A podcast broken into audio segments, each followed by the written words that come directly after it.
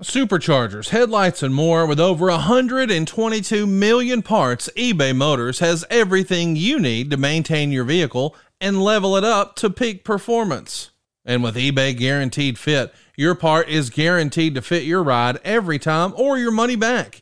Stay on your A game with all the parts you need at the prices you want. It's easy to bring home huge wins. Keep your ride or die alive at ebaymotors.com. Eligible items only, exclusions apply. See ebaymotors.com. Another day is here, and you're ready for it. What to wear? Check. Breakfast, lunch, and dinner? Check. Planning for what's next and how to save for it? That's where Bank of America can help. For your financial to dos, Bank of America has experts ready to help get you closer to your goals. Get started at one of our local financial centers or 24-7 in our mobile banking app. Find a location near you at bankofamerica.com slash talk to us. What would you like the power to do? Mobile banking requires downloading the app and is only available for select devices. Message and data rates may apply. Bank of America and a member FDIC.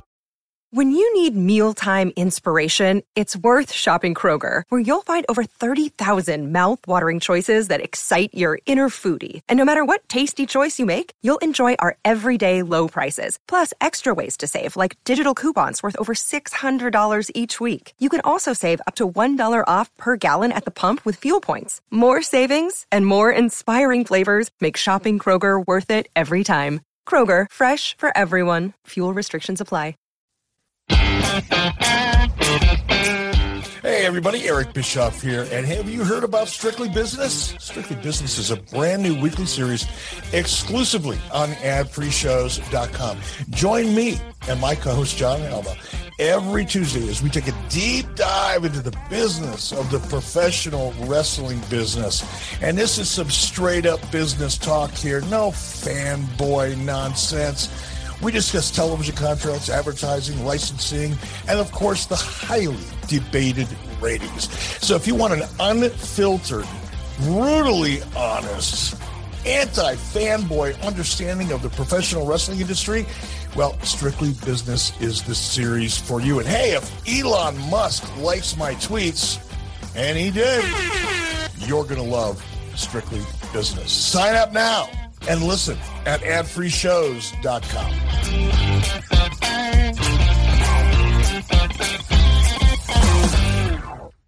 You love wrestling podcasts but hate all the ads? Well, you can get all the great podcasts early and ad free at adfreeshows.com. It only starts at nine bucks a month, but you get exclusive series at adfreeshows.com like Title Chase, Eric Fires Back, Conversations with Conrad, and tons more, and a chance to interact with your favorite podcast hosts every month. See for yourself why thousands of other wrestling fans say adfreeshows.com is the best value in wrestling. Adfreeshows.com.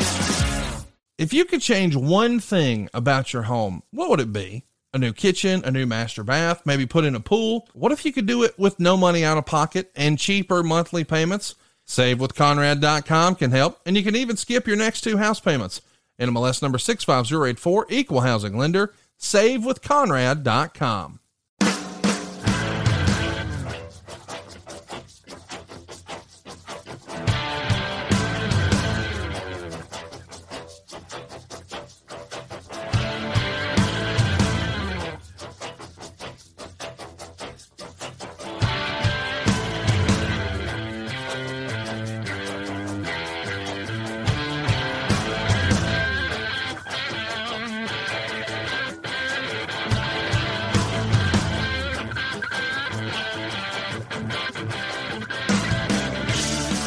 Hey, hey, it's Conrad Thompson, and you're listening to 83 Weeks with Eric Bischoff. Eric, what's going on, man? How are you?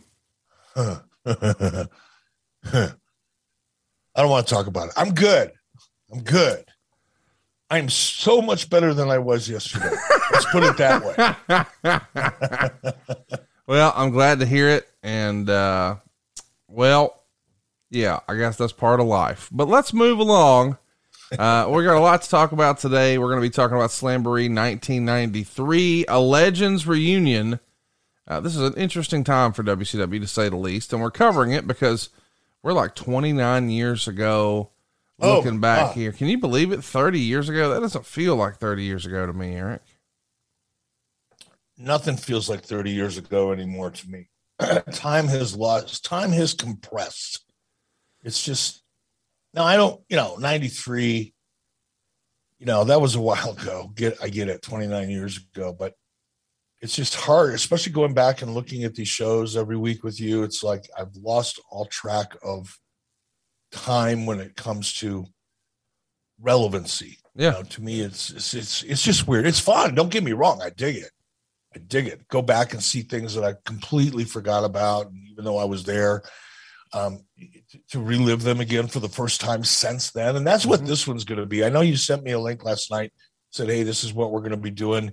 Go ahead and take a look at it if you want to." And and, and I didn't because I wasn't sure if this one was a watch along or not and I love watching them again for the first time. So if it's not a watch along, I don't think it is today.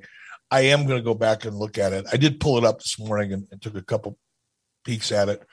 What a fun time this was. I wasn't in charge in 93 at this point. I was still that fly on the wall, you know, third rate announcer, third string announcer, first rate announcer on the third string, to be more specific. There you go. I like that. But man, it was cool it was cool for so many reasons, and we'll get into it as as we go on with the show. It's a cool idea to get all these legends together. So cool that we're doing it again. By now, everybody knows that Starrcast is back and it's happening SummerSlam weekend in Nashville. Eric Bischoff will be there. Jeff Jarrett will be there. I'll be there. You never know who, well, actually, by now you do know who's there. Uh, go get your uh, tickets right now at starrcast.com. You can go ahead and book a hotel and make a weekend of it. Of course, there is a big SummerSlam event in town that weekend. And boy, we've got some tremendous bookend events for you. You don't want to miss it. It's going to be the 29th, the 30th, and 31st of July, right there in Nashville. We're just 3.2 miles away from the stadium, about seven miles from the airport. We've got all your uh, airport hotel hookups and what have you. And you just need to snag a bracelet, man. Go grab yourself a platinum or gold bracelet. Make sure to join all of our different panel discussions, some stuff you can't see anywhere else. And then, of course, golly, almost countless amounts of wrestlers going to be at our meet and greets and, well, a little something special on Sunday. So check it out. Starrcast.com. That's S T A R R C A S T.com. And uh, without further ado, man, let's get into it. Let's talk about Slamboree 1993. Um, Tony Schiavone and I recently watched Slamboree 96, which was a shift in focus away from this Legends presentation and we went to a Battle Bowl look.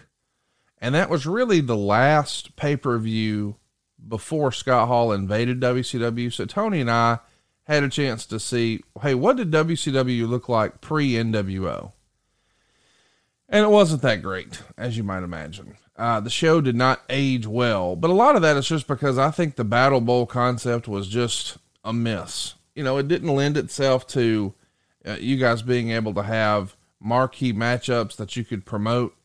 And then there's like this little half-ass battle royal at the end. What do you think of Battle Bowl as a concept? You know, I didn't I didn't think about it a lot at that time um, from a creative perspective because my head really wasn't in creative at that time. So I I wasn't involved in that aspect of it really. Um, on a personal level, I never really liked it because it was random you know, and I, am not going to beat this drum to, any more than I already have, especially over the last couple of weeks. But to me, if there's no story behind something, if there's not an angle, if there's not an issue, it's just action for the sake of action. And I've never, I've just never gravitated towards spectacles. And this, and, and the Battle Bowl was a spectacle. It, it didn't really have any stakes. There was nothing really to gravitate towards, towards or anticipate. So it just was a eh event for me. It was a gimmick, really. Well, chat me up a little bit about you know the way this to the best of your recollection this legends concept comes to be i just want to give everybody the timeline you are moving on up a little bit but bill watts is gone so bill watts leaves in february of 1993 and this show happens in May of 93. So there's not a ton of time between here. We'll say 90 days or so. I think it happened maybe mid February. So that's probably right. Those 90 days from when Bill Watts was out to this pay per view, what was going on behind the scenes in, in your life? Well, be, me personally, um, and again, it's really hard to drill down exactly in the timeline where I was, but you know, when Bill Watts left, it wasn't long after, and I'm talking days or maybe a week, where Bill Shaw um, came to WC came into WCW offices. Bill Shaw was the, the vice president of human resources at Turner Broadcasting, not at WCW, at Turner Broadcasting. And I think by that time, Ted had pretty much put Bill in charge of WCW. And I think it was intended to be an interim type of thing until they found the right person or combination of people to to manage and oversee WCW. But Bill was there on an interim basis, I, I believe. Um, and Bill came in. He he had a company meeting and pretty much laid it all out and said that this is it. You guys are, you know, WCW is either going to paraphrase, get its act together, or at this point, even Ted's ready to pull the plug. Mm. There's there's no more. There's no more runway. This is you get one more shot. This is it. And there's going to be significant changes in the management management structure of WCW. That was essentially the meeting. And I don't think Bill at that point had made any real decisions other than perhaps he was looking for, in Bill's mind, I think, and, and I can't speak to what Bill was actually thinking or what the conversations were between he and Ted. But I think the the impression that I got, because it was one of the reasons why I got excited about throwing my name in the hat to be the executive producer, that Bill was of the mindset that even though there were, you know, having wrestling knowledge was very, very important, having a television background and a television perspective was more important. And I think, in Bill's own words, something to the effect of this isn't a wrestling company, this is a television company. Now, a lot of people will grab a hold of that in social media. And they'll, believe me, I've discovered over the last week or so just how ridiculous social media can be. Whew.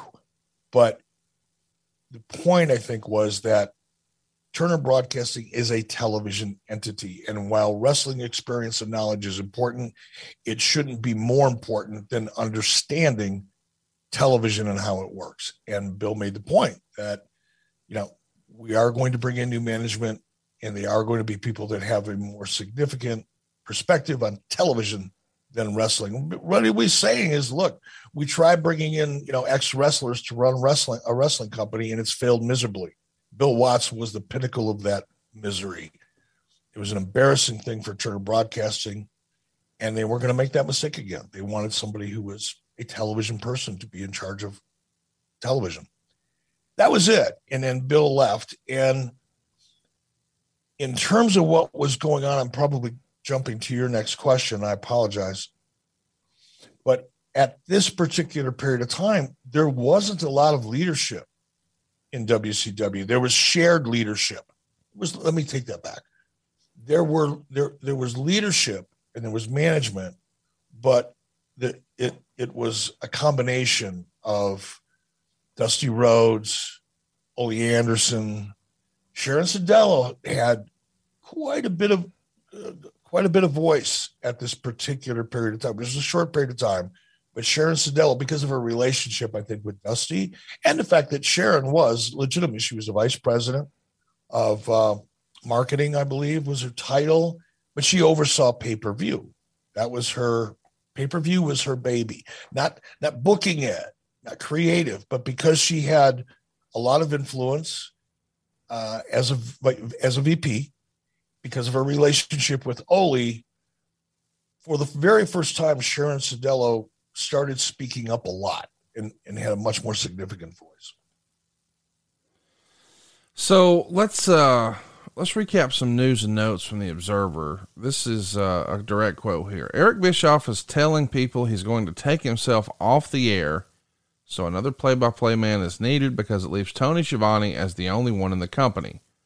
Best bet to get the nod is former ring announcer Tony Gilliam do you remember thinking the same? I mean, we know ultimately you're going to make yourself the lead voice of, of Nitro.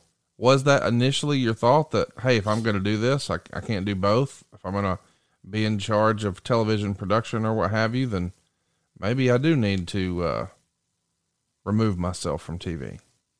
Okay, so that helps me with the timeline. So clearly, I was executive producer by that point. Well, that's the question, I guess, because you know what we've heard you say over the years here that when Watts first comes out or Watts first leaves, that there's almost like, all right, we're going to divide all these duties up into three different. You know, she'll take care of this, and I'll take care of that, and he'll take care of this. And then eventually, I think by '94, it's kind of just the Eric Bischoff show. Does that sound right? No, no. By '94, Bob Dhue was. I was still sharing a lot of the responsibilities with Bob Dhue. I had more influence because I started having a little bit of success that got the attention of Ted and Bill. So I was getting a little bit more rope, so to speak. But it was still Bob Dhue was still running the ship. You know, I couldn't make big decisions. For example, with talent, that had to be Bob Dhue had to sign off on a lot of that in 94. But this, so Slamboree was in May of 93. Watts got let go in February. So clearly, you know, Bill Shaw had started looking for executive producers and interviewing and tapped me for that position. Otherwise, I wouldn't have been in a position to suggest that I was going to take myself off the air. Right. Right. Wouldn't have been my call. My, my point is, though, you, um, you did say this, you know, allegedly. Why did you think you needed to take yourself off TV? It would have been too challenging to do both. You didn't have confidence in your ability to do it. Um, you felt like you were transitioning sort of behind the camera. Just talk me through the thinking. I, you know, I've never, I've never been short on confidence. Sometimes it's been misplaced. Okay, but I've never, uh, no, it wouldn't have been.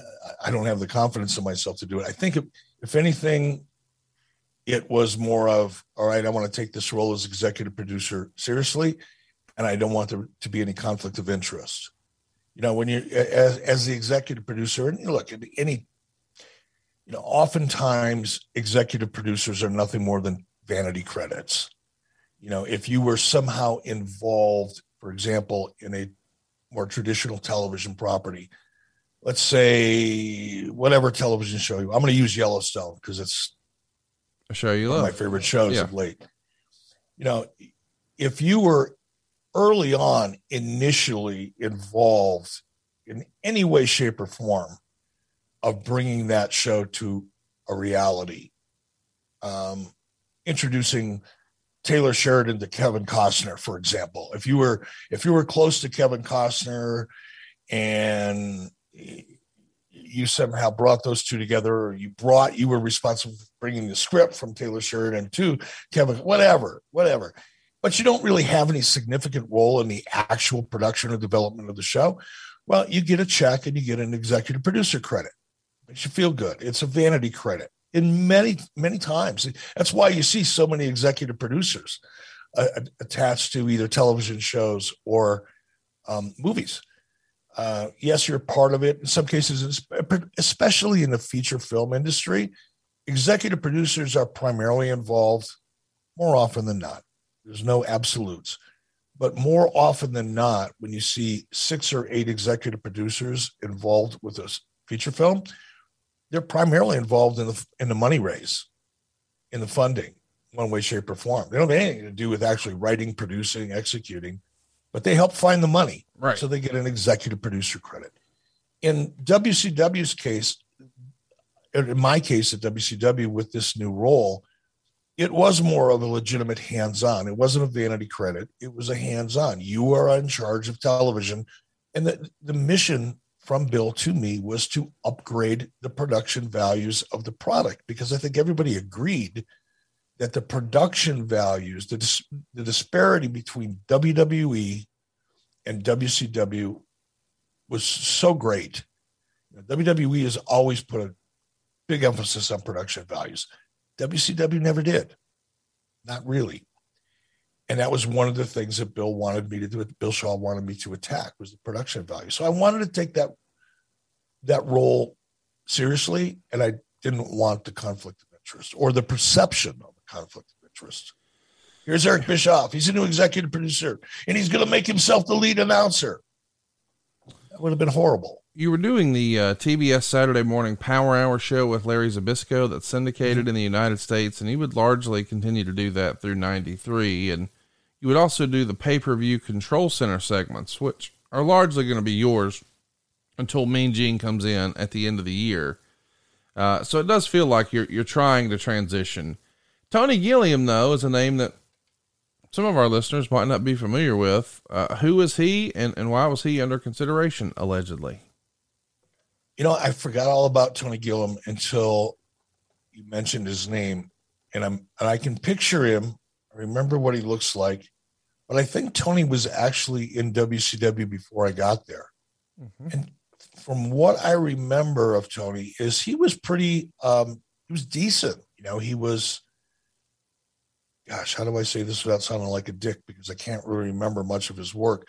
But from what I remember, it was kind of like me in the sense that he could come in and do some of the power hour interstitials, for example, or updates. He wasn't really, he couldn't do, I don't think he did play by play. I could be wrong about that. He did like a WCW magazine segment for you guys. Yeah. He was like a talking yeah. So, I mean, he was, you know, if I was a third, if I was the third string announcer, I was 3A and he was 3B. Got it. That's probably the best way to say it. So uh, let's also mention that there's another quote here from the Observer. Does anyone know the rationale behind Eric Bischoff's new television concept to cut off the ring announcer's mic during introductions? It makes it like you're watching the television throw through a window from the outside. So this is something that you've changed before, and we've talked a little bit about it because when we did an Eric Fires Back once upon a time, uh, Mr. Gary Michael Cappetta didn't like that you had adjusted the volumes of his ring introductions and he was no longer as prevalent on TV. What's the thinking here? And we don't need to hear that. It was being overdone. You know, the emphasis on the ring, there was more emphasis on the ring announcer than there was on the match half the time. And it was just a waste, a waste of time. I would rather hear the announcers talk about what is about to happen and give us some background, some stories, some build up, a reason why we're interested in watching what we're about to see, than listening to a ring announcer trying to get themselves over. And it was an experiment. You know, look, I obviously, you know, a great ring announcer can be very, very effective, Michael Buffer. So it's not that I had a thing against ring announcers. It's just that I felt for WCW at the time, we needed to hear more from play by play in color, setting up what we're about to see versus Gary Michael Cappetta or anybody else trying to become the next big thing. Um, there's another quote here. There are negotiations going on, which, if finalized, would involve doing the bulk of television tapings at Universal Studio in Orlando. Uh, this is the first time I remember reading about this. Uh, the first tapings in Orlando wouldn't happen until July of 1993, uh, but it's making the Observer, you know, even in advance of Slamboree here. Was this concept totally your idea? How do you remember it coming to be? Um, was it a challenge for WCW to get on board with with an idea like that? Uh, it wasn't Universal Studios. Uh, it was obviously Disney MGM. Yeah. Um, and yeah, it was my idea solely, and it was an uphill battle. You know, it, because if you think about it, like so many of the things that I did, some were successful, some weren't. I just had, oh gosh, I hate to use this phrase because it's just so abused, but I can't think of a better way to say it. You know, everything I did was a complete paradigm shift. Mm-hmm com, com, compared to way the way wrestling had ever been done before. And again, let's go back to what Bill Shaw said. You know, this is going to be a television company, not a wrestling company. And I was looking at expenses and and and the the quality of the execution. I won't spend a lot of time on this because we've talked about this before. But we the, the, the television that we produced in venues around, you know, within 250 miles of Atlanta, which is typically what we did, especially for our syndicated show. You know, so WCW Saturday Night was produced at Center Stage and looked like shit as a result. But our, our actually our syndicated product looked even worse because we couldn't attract an audience. It just it was horrible. And between the visual, and that's one of the things that Bill tapped me for was to elevate the production values of the show. Between the visuals that we could attain at Disney MGM Studios versus going out to Andersonville, you know, North Carolina or South Carolina, wherever it is, and shooting in a small, you know, 3,000 seat venue that we could only put 500 people in, Disney provided a much better opportunity from a production perspective. And from an economic perspective, although it was expensive going to Disney MGM because we were shooting 13 weeks of television there in some cases. So that was a big upfront expense. But if you spread that out over 13 weeks, the economies of scale meant that it was a much, much, well, not much, much, it was much less expensive in the long run to shoot at Disney MGM Studios than it was to go out and travel every two weeks or whatever it was for our syndicated stuff and come back and have to, you know, try to edit a show together that looks halfway decent and is almost not airable because it looks so bad. So I was, I had some support. David Crockett was probably David Crockett and Dusty Rhodes. Dusty was really critical. David David was extremely important because the changes that we had to adjust to, figure out, um, and making sure that we could do it financially um, responsibly. David was really, really critical to that. And he was an advocate. You know, he was like, Emmett, if this is what he wants to do, I'm I'm on the team and I'm going to make it work with him. And he really was a David was a partner. He wasn't an employee. He wasn't a subordinate. And in with regard to the Disney MG, Disney MGM Studios initiative, David was a true partner and helped figure things out in ways that I couldn't, frankly. So David was there, and ironically, because this was so antithetical going to Disney MGM Studios to produce. It was so antithetical to the way things had always been done. Dusty Rhodes was right there with David. Had Dusty not tagged in and supported it, it would have been so much more difficult because the rank and file, the roster, even people within the company, and unfortunately, some people in production were so negative. Mm. Oh, this is never going to work. This is a horrible idea. I can't believe we're doing this. And it was just because it was change. You know, people don't like change. You know, humans don't like change generally. We're creatures of habit inherently. Very few people embrace change, especially radical change. So I would say 75% of the people on WCW, roster included, were against it and didn't want to do it. Some of them were very vocal about it. Ole Anderson was the most vocal about it. He, he it was like I was the devil incarnate for, you know, attempting this. Um, and there were others around Ole in management. There were people that just didn't want to do it, but there were some who did, and, and it worked for what we had to do, not what we wanted to do. We would have much, I would have much preferred to be able to go to Rome, Georgia and put 2,500 people in the arena and make it look halfway decent. I would have preferred that, but it wasn't possible. We we torched every arena, every market within 250 miles, you know, had for the previous two or three years to the point where you couldn't, if you were giving money away, you might not be able to attract an audience. So we were forced into it, and there was some support, but it was really, really slim, man.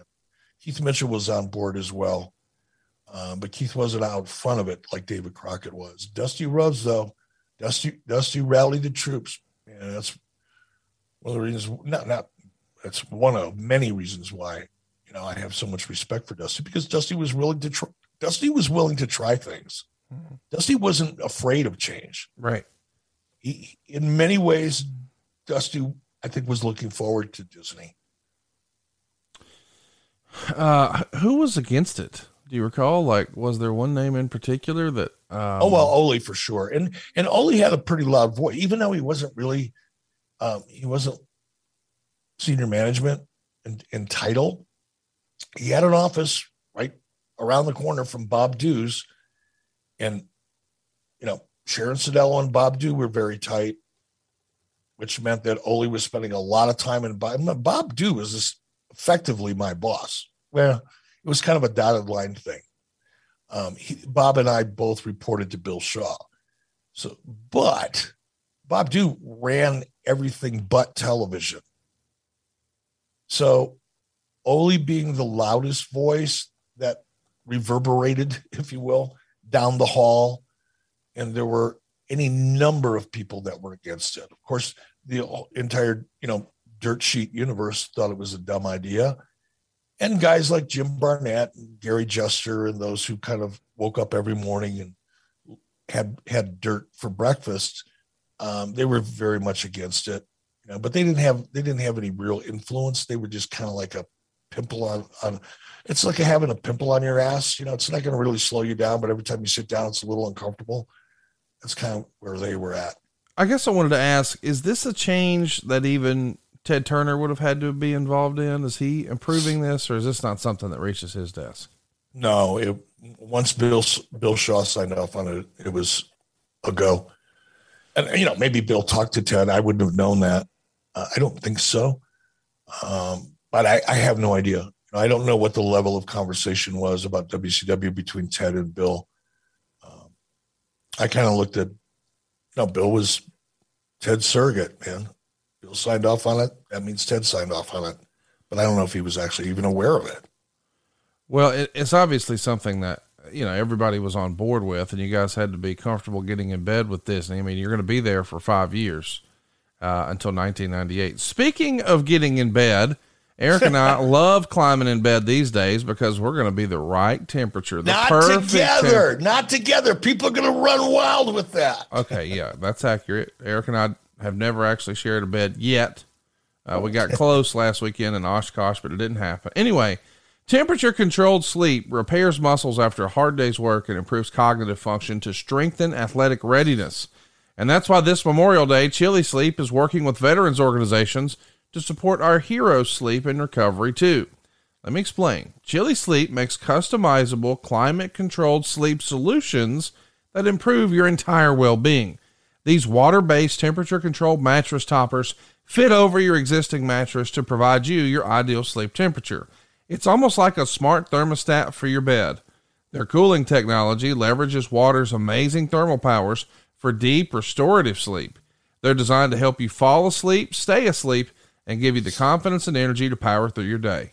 Recently, Chili Sleep partnered with the Independence Fund for Memorial Day to donate sleep systems and to show gratitude to our veterans Plus, U.S. military and veterans can get a special savings at our checkout through Memorial Day weekend. But if you've been having trouble falling asleep or staying asleep, or you find yourself fighting with the covers or flipping that pillow, dude, you need a chili sleep. Prior to chili sleep, I slept like six hours a night. Now I'm sleeping seven, eight, nine hours a night, and I have bright, vivid, colorful dreams. And man, I'm colorblind. I'm telling you, I feel better. I know I'm more productive, and you will be too. Head over to chilisleep.com forward slash 83 weeks to learn more and save 30% off the purchase of any new Cube or Ooler sleep system. This offer is available exclusively for 83 weeks listeners and only for a limited time. That's chili, C-H-I-L-I, sleep.com slash 83 weeks to take advantage of our exclusive discount and wake up feeling refreshed every day. That's chilisleep.com forward slash 83 weeks. Looking for a great Mother's Day or Father's Day gift idea? I was, and I found it at Paint Your Life. With Paint Your Life, you'll get a hand painted portrait created to fit almost any budget, and it's a great gift idea for your mother, your father, or both. You see, Paint Your Life transforms your photos into a one of a kind, beautiful hand painted portrait created by professional artists. You upload anything you can imagine. You can even combine photos. You'll pick the artist, the medium, you can even customize the frame. And you can receive your painting in as little as two weeks. You can give the most meaningful gift you've ever given at paintyourlife.com. And there's no risk. If you don't love the final painting, your money's refunded guaranteed. And right now is a limited time offer. Get 20% off your painting. That's right, 20% off and free shipping. To get this special offer, just text the word weeks to 87204. That's weeks to 87204. Text weeks to 87204 Paint your life. Celebrate the moments that matter most. Message and data rates may apply. See paintyourlife.com slash terms for details. So let's um let's tag in here and talk about script writers. Quote, script writers started writing some of the interviews the guys have to do this past week. Expect more cute puns and less I hate your guts and here's why interviews. Just a hunch, but that would seem to me to be a sign of Eric Bischoff's power as opposed to a Dusty Rhodes or Ole Anderson. Now, that's an interesting report, and it's kind of interesting that he points the finger at you. What's your response? He's right. I was the one that decided to bring writers in, professional writers, because there was no structure, there was no organization, there was no real thought for the most part in the way interviews were produced. And I believed back in 93, as I still do today, probably more so today than ever, that a traditional structure, whether it's to an interview, to a wrestling match, whatever it may be, was critical in order to elevate the quality of the product. And the way I want to be careful here because I can say things. Sometimes I say things that come off a little harsher than I want them to, really. But Dusty was great at a lot of things, and Dusty could cut a promo himself. Oh yeah, like like nobody else. Yeah, but the same effort often wasn't given in, in terms of directing and, and what an interview should be to people who weren't at the very top of the roster. And as a result, the interviews were incoherent. They were all over the map. They didn't really tell a story. They didn't really achieve anything other than eating up television time. My goal was to bring in writers to not only help with interviews, but to help structure the arc of the stories within our television. Now let's back up a second. Going to Disney MGM studios and shooting eight, 13 weeks of television over a four or five day period of time was a real challenge. And, and it was extremely difficult to say the least. Because instead of shooting week to week or thinking week to week, for example, we'd go to Anderson, South Carolina, and for a TV taping, and we're going to shoot two two weeks of TV, maybe four. Well, that's easy to figure out. You can lay that out. Shoot the angle, follow it up, da, da, da, blow it off. Okay, pay per view. It's a you know it's not that difficult, right? But now take because that's a four week arc. You can figure that out. Shoot it all in one night, or a two week arc. Now extend that arc to 13 weeks it's and try to have some level of coherence and, and logic to it and flow to it. That's a bigger challenge. And nobody in WCW was capable of doing that at the time. And you go back and you look at, you know, Dusty came out of a weekly territory, not even a monthly territory. AWA, you know, was a monthly territory. So the, the, the philosophy, the booking philosophy tended to be different than that of a weekly territory. Just about everybody in WCW when I showed up came out of Florida that was in management.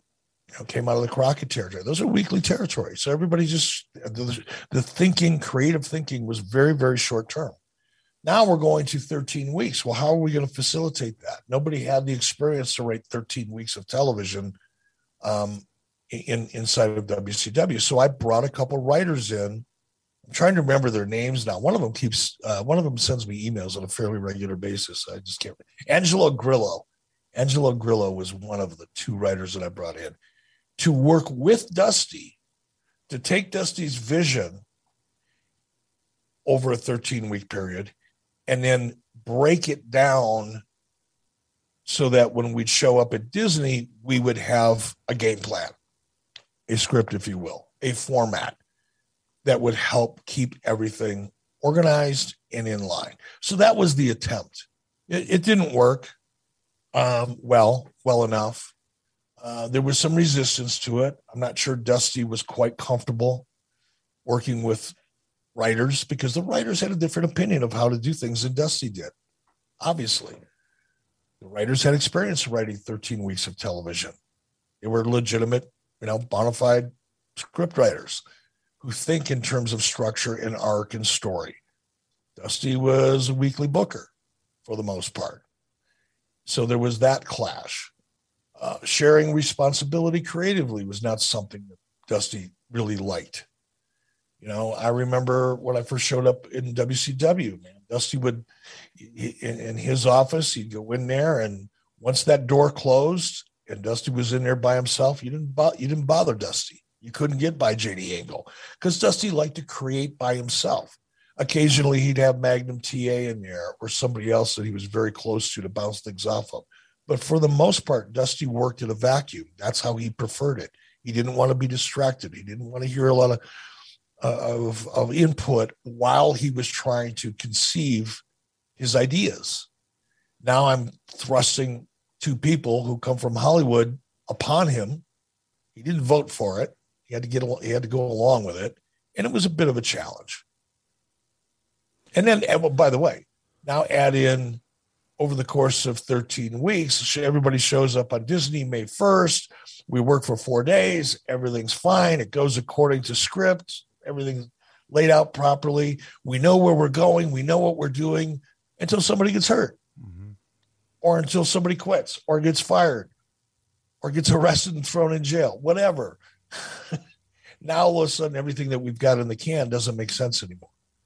So there, there were there were a lot of challenges with it, but at the end of the day, it still worked despite all the challenges and all the flaws, the obvious mistakes that were made.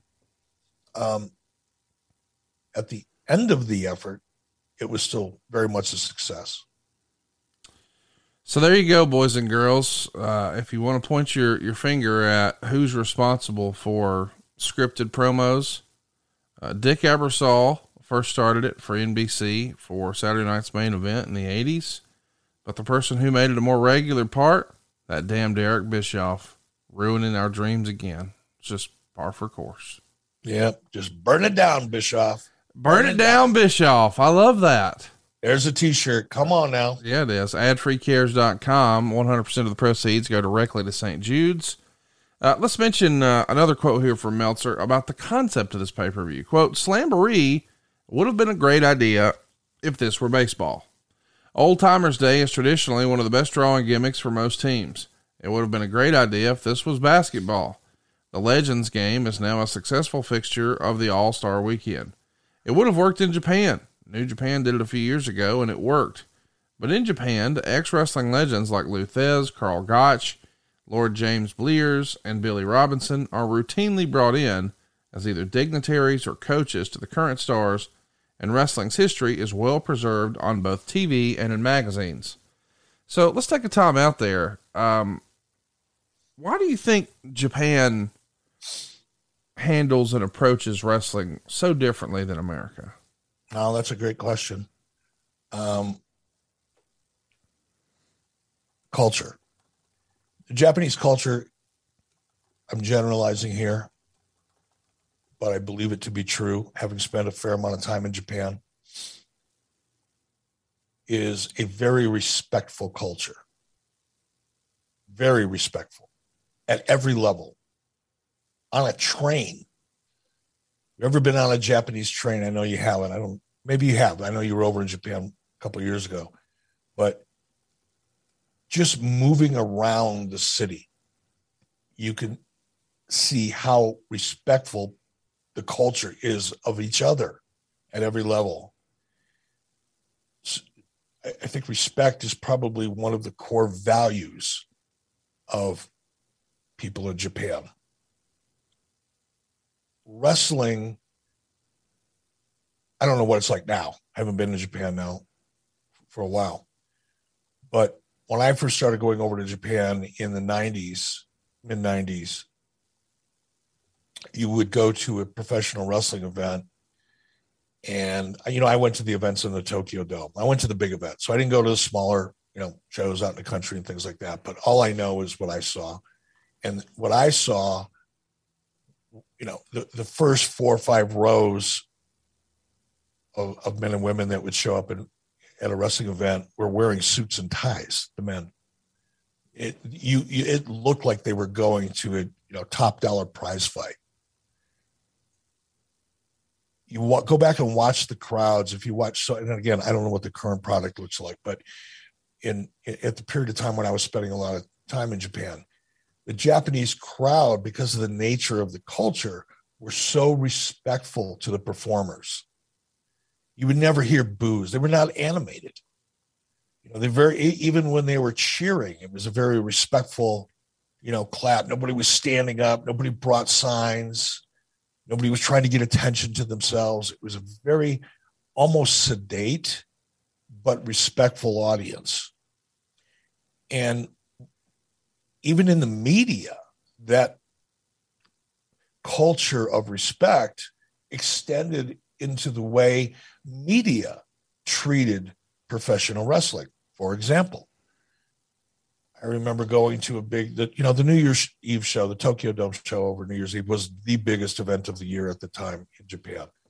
And you'd go to the Tokyo Dome and there were 60 or 80,000 people, suits and ties, and women were dressed up and a polite crowd. And it was an amazing crowd, but it didn't have the kind of energy that a domestic, you know, US crowd would have. And the very next day you would get up and on the front page of the sports of the Tokyo you know main I don't remember what the name of the Tokyo paper was, but whatever it is, um, you get up the next day and professional wrestling at the Tokyo Dome was on the was on the front page of the sports section. It was treated like a legitimate sport by the media. Whereas in the United States during that period of time, it was a circus sideshow and was disrespected and often wasn't even covered uh, by traditional media.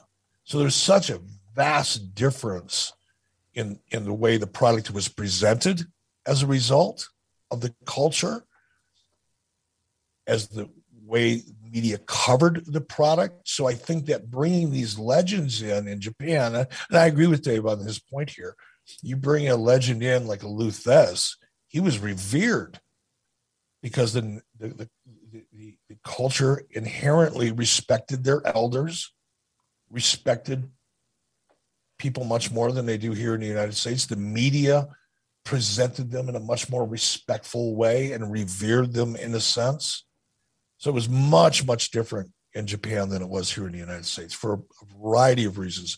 At the core of it, the Japanese culture. So Meltzer continues Was this a great idea for WCW? As of right now, that doesn't appear to be the case. As of late last week, less than 1,000 tickets had been sold for the live show on May 23rd at the Omni in Atlanta. WCW was doing heavy giveaways and giving out a lot of two for one ticket coupons in the Atlanta suburbs in order to make the house at least look respectable on the pay per view broadcast, as opposed to being respectable when the cash is counted. A lot of people would ask, why is this happening? As previously mentioned, bringing back the legends of the sport is a traditional draw in most sports and has worked with wrestling in Japan and Mexico. In addition, the Slamboree Control Centers with Eric Bischoff and Gordon Solie have been some of the best produced segments WCW has done. Surely those segments should have given the event an aura that would make the viewer feel this event was something special and therefore worth attending or ordering. There can be nitpicking about certain individuals who should have been brought in that weren't, and in most cases, it was because the individual turned WCW down rather than a lack of an invitation. And there are certainly a few being brought in who it would be a stretch to call legends. There's even one, Barry Owen, son of longtime Portland promoter Don Owen, who, to the best of my knowledge, has never even wrestled, but was plugged by Gordon Solie as a long top contender for the NWA Junior Heavyweight title, whose main claim to fame in front of the cameras is being a below average ring announcer and the son of a promoter unknown outside of Oregon and Washington. But putting a few names aside, this is an idea that should have worked. And barring a last week flood of entrants, it also appears it didn't work. So he's pretty complimentary talking about you putting together these control center segments with Gordon. What do you remember about putting those together? Not a lot. I mean, you know, Gordon was such a pro um, and had the voice of authority. You know, he had so much credibility with the WWE, excuse me, WCW audience at that time. Uh, I was there to provide energy and enthusiasm, really. I didn't have the credibility that Gordon had, obviously. Um, so it was kind of a good combination, right? You got at the time I might have been what 40 years old. Um, Gordon was probably well into his late 60s by the time, so you had that kind of voice of authority, the representation of what wrestling used to be in that in in Gordon himself. I think could have been considered a legend at that time. Um, to that, you know, southeastern audience that WCW largely represented. Um, and he was good at his job, and so was I. So it, it just worked. You know, it, it, was a nice fit. It was a nice combination, young and the old. Not that 40 is young by any stretch, but it looked that way. With a little bit of makeup, I could pull off 35. The ability to sell a Legends concept, um, is it, I mean, why do you think this was a miss? I mean, it feels like you're clicking all the right buttons. We know wrestling fans love nostalgia. Why do you think this wasn't just a bonanza? I, I, I think in large part because WCW was DOA. You know, there, there was no audience for WCW. It had been failing miserably, um, especially in the 12 months preceding this event under Watts. We lost audience under Watts, and we didn't have a lot to begin with before Watts. So I just think the audience for WCW was almost non-existent. It was, you know, our, we would do whatever we would do for a rating. I don't remember what it was on Saturday night, you know, and that was just we were a creature of habit at that point, but we weren't able to draw. You know, it's the reason we had to go to Disney because we couldn't draw a crowd. I've talked about that ad nauseum. Uh, we just didn't have an audience to get excited about anything. We weren't marketing WCW outside of our, we weren't preaching outside of the church. You know, we had our little choir, you know, our little church, if you will. We had whatever that audience was that WCW had, and we were marketing to them. We weren't doing any marketing outside of WCW to to reach out to lapsed fans, if you will, or people that perhaps, you know, used to watch the old NWA and didn't watch it any, you know, didn't watch wrestling any longer, which is a lapse fan, I guess. We weren't marketing outside of our television shows, and there was nobody watching our television shows. That's one well, really good reason right there. How, I mean, let's pretend these aren't legends for a minute. Mm-hmm. The other thing that's different about this, right, from all the other so I guess what I'm saying when I say pretend they're not legends, we're going to leverage the nostalgia, sure, but I'm saying I think a lot of people hear this and say, "Well, they just didn't want to see a bunch of old guys." Okay, all right, maybe, but I'm just saying let's let's pretend that's not thinking for a minute. Let's pretend it's a regular pay per view. There are no older fellas. There is no nostalgia. None of that. If you're going to try to sell a pay per view and hype it up, but never actually have the participants who were on the pay per view on TV, well, that's going to prove to be challenging. But that is the decision that's made here. So we're hyping up, you're going to get to see this and that and blah, blah, blah. But we never really see those guys on TV. And I could understand maybe why. Maybe we don't want them to come out and have a, well, less than awesome performance and then say, see more of this on pay per view. But the curiosity factor is clearly what you're leveraging. But you wouldn't try this with any other pay per view. I don't think we would we would ever try to sell Hulk Hogan in the main event of a pay per view without, you know, ever seeing Hulk Hogan on TV, right? I could be wrong here, Conrad, but I, I think we used footage when we could get it of the legends when they before they became legends, you know, when they were active. Um, I think there was probably two two reasons that stood out the most. One is economics. And you got to remember, 1993, we were trying to save is we were trying to stop the bleeding Mm-hmm. More than anything. That was priority number one: stop the bleeding financially. So, sending a crew to Minnesota to cut a promo with uh, a current promo with Baron von Raschke, that wasn't going to happen. Wahoo McDaniel, you know, flying him into the studios to shoot a series of interviews, that wasn't going to happen. That cost money. So the financial considerations was a part of it. I think the other part of it was a lot of these guys have gotten a lot older.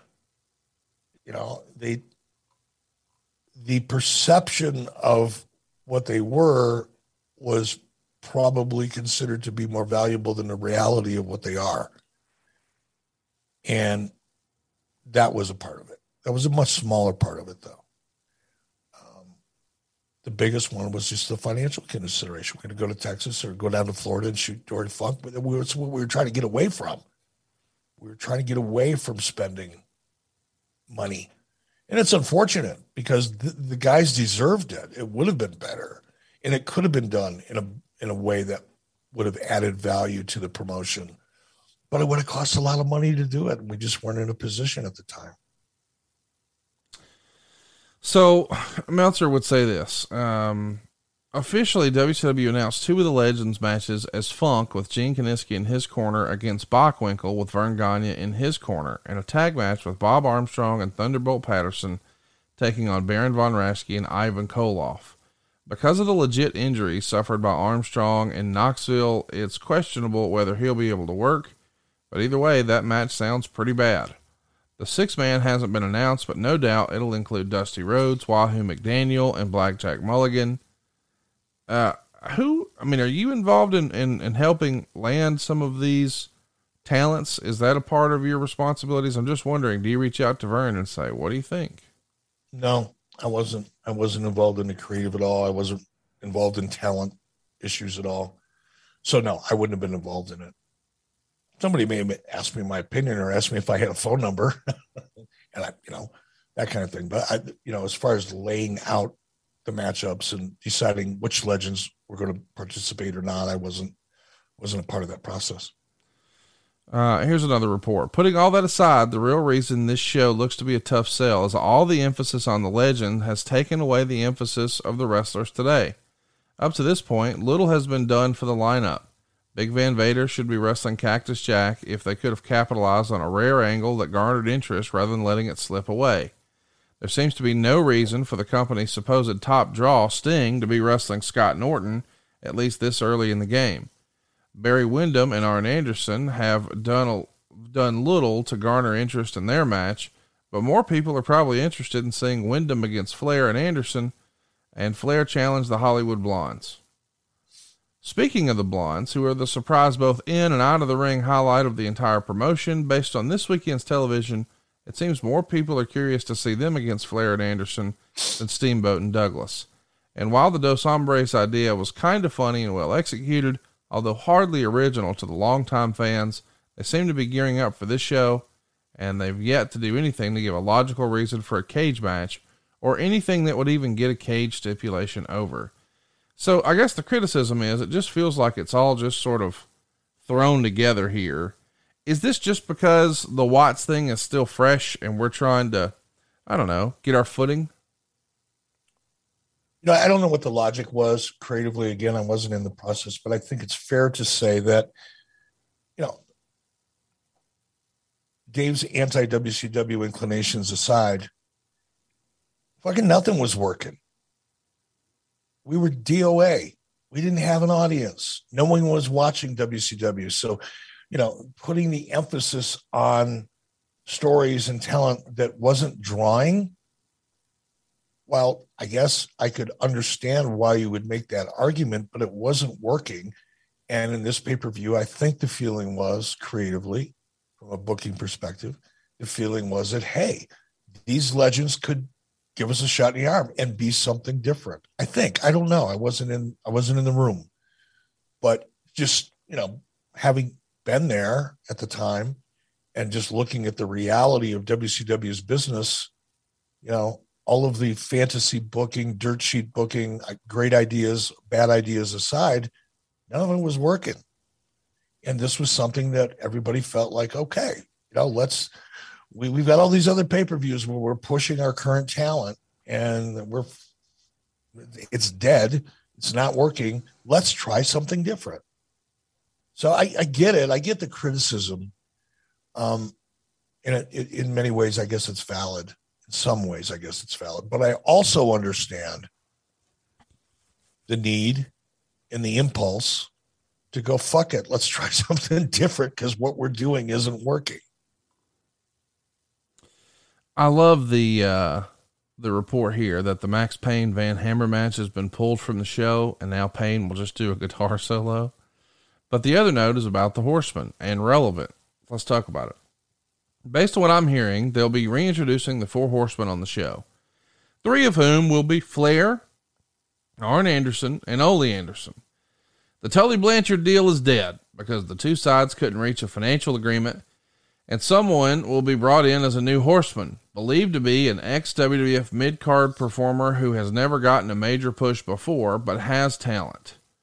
The Legends matches would be a real highlight for longtime fans and even newer fans if wrestling hadn't most forgotten it's past the day after it occurs. But it won't be. I just hope the audience shows respect for these guys, at least some of whom were the real backbones of the profession in their day I'm sure the 900 or so who bought the advance tickets will. Just hope those who get in with freebies or two for ones can as well. So he's predicting or, or, or hoping that, boy, we have a, a polite audience, but it's not going to be something that involves Tully Blanchard. I think a lot of people were hopeful that Tully would be returning to wrestling here after a really long hiatus at this point, four years, I think, uh, since he's been on national TV. We know instead it's going to wind up being Paul Roma what do you remember about Tully Blanchard not coming in and instead it being Paul Roma? Not a lot, you know, because I would, again, I hate to keep saying this, I wasn't involved in the discussion. So I would, I'd hear about it days later, a week later. I wasn't, just didn't follow it day to day. You know what I mean? I didn't, I wasn't aware of the discussions, the ups and downs of it, or why I, I remember I remember there being issues. I remember there being disappointment that they couldn't get a deal done with Tully, but I have no idea why. I don't know if it was, you know, past bad blood or if it was financial or I, I didn't I don't know. Still don't to this day. Never never did get the answer to that. Never asked actually, but I just remember it being an issue. What'd you think of the uh, Flair for the Gold segment? You had Brian Pillman and Steve Austin coming out and just you know, really bagging on uh, Arn and Rick every chance they get. They're just poking fun. The Hollywood Blondes, it felt like had a lot of momentum, and then we just pulled the rug out from under them. Uh, did you think that we had done all we could with the Blondes? Were you a fan of their presentation? Did you get it? Talk me through that. Well, absolutely. I was a fan of it. I mean, I I was a fan of Steve Austin's long before he became a really really big deal. And even before hollywood blondes you know I'd see when we used to cut promos for wcw early on when i first started um, we were doing them down in the production um, facility which was kind of i won't say in the basement but it was on the lower lower level back in a corner of the cnn center. It was a small cramped it was nice compared to where i came from in the awa it was like state of the art but it was a small cramped environment. You know you get 10 12 15 people coming in and talents coming in uh, to shoot promos. It got to be very very close and tight and it was one little green room that was probably not much bigger than the the studio that I, or the office that i'm in right now and it was the the green room for the studio at wcw so you know you couldn't help but get close to people and steve had a great he had a great sense of humor. He was fun to be around and and i dug him and i dug his work in the ring um, I didn't I didn't spend as much time around Brian Pillman, I guess, as I did with Austin backstage for some reason. I don't know why. But no, I was a big fan of both of them, and I was a big fan of their work. And as far as Flair of the Gold, Flair for the Gold, I I dug it. I dug it. I mean, the performances were phenomenal. You know, Steve Austin was Steve Austin was great when it came to improv and being funny while still maintaining an edge. And so is Pillman. I dug it. It was great. It's also written here. It's funny that these guys shot past everyone to be the best tag team in the world, and they were really just a makeshift team because Chris Benoit's negotiations to come in kept getting tangled. Is that the way you remember hearing it? That maybe it was supposed to be Pillman and Benoit, and when Benoit couldn't, you know, get on paper, it just became Austin? Because that's like a really cool, happy accident story, if that's true. I don't know if it is or not. I was I up until this podcast, I this is the first time I've ever heard that Benoit was in a negotiation with WCW to to team up with Pillman. It could very well be true, but this is the first time I've heard that.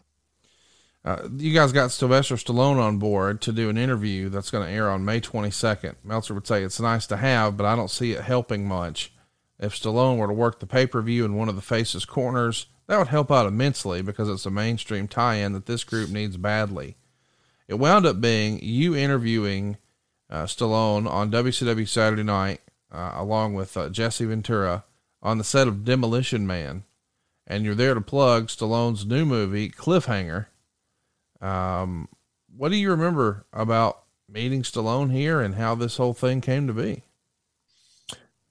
Uh, how did it come to be? I think Barry Bloom was probably instrumental in that. Barry Bloom was representing um, Jesse at the time and Jesse was doing the movie with Stallone, and we thought, okay, this is a great opportunity for WCW to get a mainstream. And you know, Stallone was kind of a big damn deal at the time. Just to have him associated in on WCW programming was a step in the right, a big step in the right direction for WCW. Because again, people listening to this and weren't necessarily fans of WCW back in the, at this period of time don't remember, uh, or were too young, weren't even watching wrestling at the time. WCW was a very, it was, people looked at WCW as a small southern regional territory. At the time, WWE was doing bigger things with more mainstream celebrities, pop culture personalities. WCW had never done that ever. And for us to be able to even get the slightest rub with someone like Sylvester Stallone because of Jesse Ventura, who was now a part of WCW, was as as good of a get as we could get at that time. It wasn't necessarily designed to sell a pay-per-view or promote a match. It was designed to establish the fact initially that hey, WCW isn't just this little Southern wrestling promotion that it's characterized to be. And it was our first attempt to try to break out of that perception. So, you know, it was what it was. And I thought it was effective. As far as meeting Stallone, I don't remember much about it. He was a very nice guy. He was very professional, uh, very, very giving and willing to do whatever we wanted to do. Of course, he was, because we were also promoting his movie but he was a decent guy, good guy, not a decent guy. He was a very good guy, very professional and very friendly. And I had fun doing the the interview. It was a big deal for me sitting down with Sylvester Stallone. Man, you kidding me? First Rocky movie? I think I saw it seven times. Really? So, yeah, it was a big deal for me. Wow. Well, I'll tell you what else. It's a big deal for Mrs. B whenever she hears Eric's gotten into the Blue Chew. Come on now. You know the deal. This episode and every episode here of 83 Weeks is brought to you from the 83 Week Studios, sponsored by Blue Chew. We like to call it the Blue Chew Studios. Boys, it's springtime. It's time to get sprung with Blue Chew. This episode, as always, is going to have some information about you and how you can build that confidence in the bedroom when it comes time to step up to the plate. Blue Chew is a unique online service that by now you know delivers the same active ingredients as both Viagra and Cialis, but in chewable form and at a fraction of the cost. You can take these dudes anytime, day or night, so you can plan ahead or be ready whenever an opportunity arises. And the process is really simple. You sign up at bluechew.com, you consult with one of their licensed medical providers, and once you're approved, you'll receive your prescription within days. Uh, here's the best part though it's all done online. That means no visits to the doctor's office, no awkward conversations, no waiting in line at the pharmacy. Blue Chew's tablets are made right here in the USA, prepared and shipped directly to your door, all in a discreet package. And they always say that first impressions are important, but what about lasting impressions? Let's put on a five star performance here, all right? If you could benefit from extra confidence when it's time to perform, Blue Chew can help. And boy, do we have a special deal. Check this out. Try Blue Chew free when you use our promo code 83weeks at checkout. Just pay $5 shipping. That's bluechew.com. The promo code is 83 weeks to receive your first month free. Visit bluechew.com for more details and important safety information. And we thank Blue Chew for sponsoring the podcast. What's up, everyone? It's Reality Steve, your number one source for all things Bachelor Nation and reality TV. Every day, I'm giving you the behind the scenes juice and your info on all your Bachelor Nation stories and also interviewing some of your favorite reality stars. My name has been synonymous with spoilers, but I'm so much more than that. Give me a listen. The Reality Steve Podcast, part of the Bleav Network. Just search B L E A V on YouTube or wherever you listen. Uh, so let's get back into it and let's talk a little bit about uh, sl- uh, Slamboree Slam Fest weekend activities. You guys did a whole bunch of cut ins from the CNN Center. When I say you guys, I mean you, Gordon Solie, and Missy Hyatt. It's also going to include a segment where it was implied that the WWF's former Nails had attacked Scott Norton in the bathroom, including mentioning Nails by name and noting he's going to be at the pay per view instead of Norton to face Sting. So before we get to nails, here's what Meltzer said happened with Norton. The basic story on Norton, allegedly, as they offered him two grand for the match with Sting and they wanted him to put Sting over. Norton saw he wasn't booked on the TV shows that would air after Slamboree when they taped Monday through Wednesday and must have thought it was a quickie blow off since he had just arrived and this was his first major show. Since his business is Japan, where he's a top star, he may have thought it wasn't good for his primary job to put Sting over on a major U.S. card. Whatever the reasons, lawyers got involved, and on Friday, negotiations had broken off and Norton went home. Do you remember uh, hearing about this with Scott Norton or uh, any involvement in the, the nails opportunity? I do remember a little bit because Scott Norton and I had been friends since about 1987 or 88. So uh, I was on a personal level, I was close to Scott. I didn't get in. Just, Scott just called me to, you know, was like, hey, what the fuck? you know, why don't these guys want to do more with me? He was frustrated. Here's the thing about Scott Norton, and I think it's probably still true today. He's one of the, he is one of the most loyal people I've ever known. He he is easy to work with, as long as he trusts you. If he doesn't trust you, he can he can be a challenge. And I don't think he didn't trust Ole. He just didn't. He he he just he, he was probably right. And I think Dave's reporting on this is probably correct. Scott was a big damn deal in Japan. And while two grand was a decent amount of money back in the day, not compared to what he was making in Japan, and if he wasn't going to be used and he wasn't going to be built, he wasn't going to jeopardize his position in Japan for a $2,000 payday on a pay per view. So Scott was frustrated and disappointed, but he made the decision he had to make. So I, I did have a little, bit and not a lot. I mean, we probably talked two or three times briefly over the phone. So I'll I'll go with Dave's reporting on this one. I, I'm assuming it's probably mostly true or accurate. Uh, in the uh, Observer that uh, it comes out on March, or I'm sorry, uh, May 31st, Meltzer would say this WCW scored first last September with its 20th anniversary at Clash of the Champions, drawing a 3.7 rating, which was much higher than the most recent clashes have done.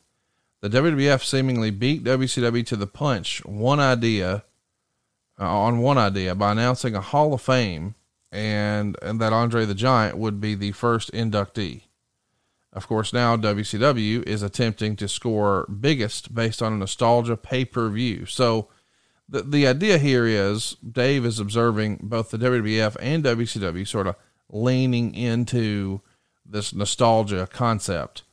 And uh, this Slam Fest that they're doing had two to 300 fans at the CNN Center the previous night. It's a, a seated dinner with the legends of wrestling. Meltzer would say all were cordial, but largely stayed in character.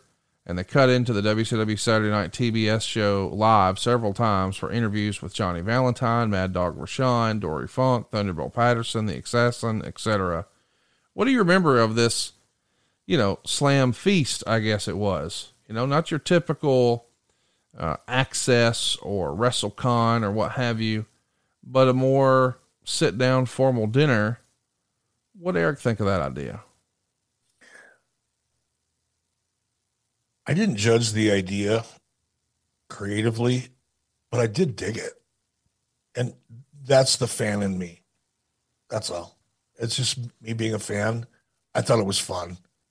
You know, seeing Mad Dog Vachon, you know, here's a guy that I, as a young, you know, as a teenager, you know, watching and, and kind of being in awe of, you know, Mad Dog Vachon had some of the best promos I've ever seen to this date. Of course crazy. And now to, you know, to be working with them and, you know, it's not like we were friends or anything, but just to be able, you know, to be in that proximity as a fan, you know, I just, I thought it was awesome. Nick Bockwinkel, same thing. Verne, of course, it was great to see Verne again.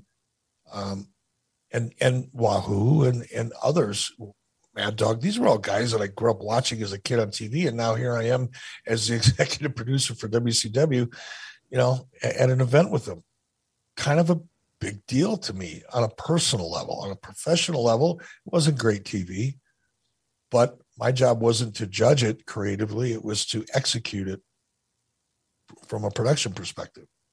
But deep down inside, I was having a blast, truth be known. So by now, you know behind the scenes that Mrs. B is like the guru here on 83 Weeks. And recently, she started to talk to me about something that I was totally ignorant of NAD plus supplementation and why it's an important part of your health routine as you age. And as we talk about this, I want to recommend Basis by Elysium Health. It's the most trusted source for NAD supplementation.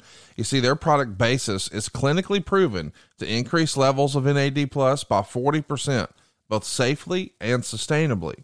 Elysium's products target aging at its source. They're unlike any other health company I've seen and they're at the forefront of NAD plus supplementation. They have dozens of the world's best scientists. In fact, eight of them are Nobel Prize winners. It was founded by renowned researcher Dr. Leonard Guarente, who has studied the science of aging for more than 30 years. So I know I can trust him. NAD Plus is found in every single cell of your body and is responsible for creating energy and regulating hundreds of cell functions. But NAD Plus levels decline as you age lack of sleep, intense exercise, unbalanced diet, sun overexposure, all of that also deplete your NAD plus levels. Decreased NAD plus levels are linked to faster biological aging and it can slow down vital body functions. Basis replenishes youthful levels of NAD plus to promote healthy aging, support cellular energy and metabolism, and reduce general tiredness to keep you feeling good for longer. Many Basis customers also report experiencing higher energy, less fatigue, and more satisfying workouts. Basis is third party tested by independent labs both during and after manufacture for both purity, quality, and it's independently verified as NSF certified for sport.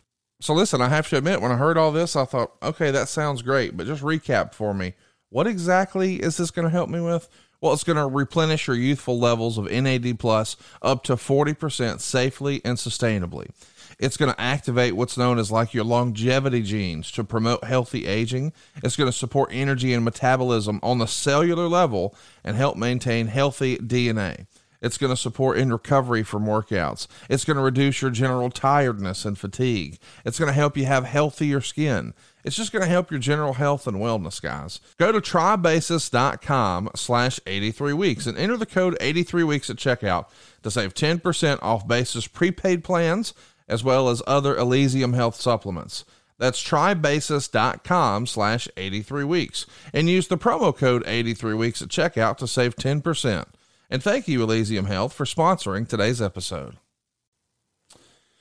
Well, let's uh, do one more piece of notes here, and then we'll jump right into the show. Uh, Slamboree 93. Meltzer would say, it appears that on July 5th to July 16th, WCW will be taping 48 hours of TV in Orlando at Disney Studios. If that's for syndication, WCW Main Event and Power Hour, it means they'll be taping more than three months in advance. If it's just for Worldwide and WCW Pro, then we're still talking about some shows being six months in advance. This lends itself to an entirely new structuring of the wrestling business. If an angle doesn't work, it can't be refined. No turns, angles, or title changes can happen at house shows unless they were all planned out well ahead of time.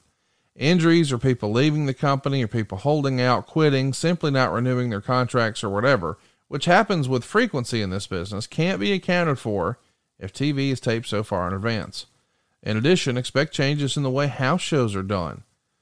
But how that is, is less certain at press time.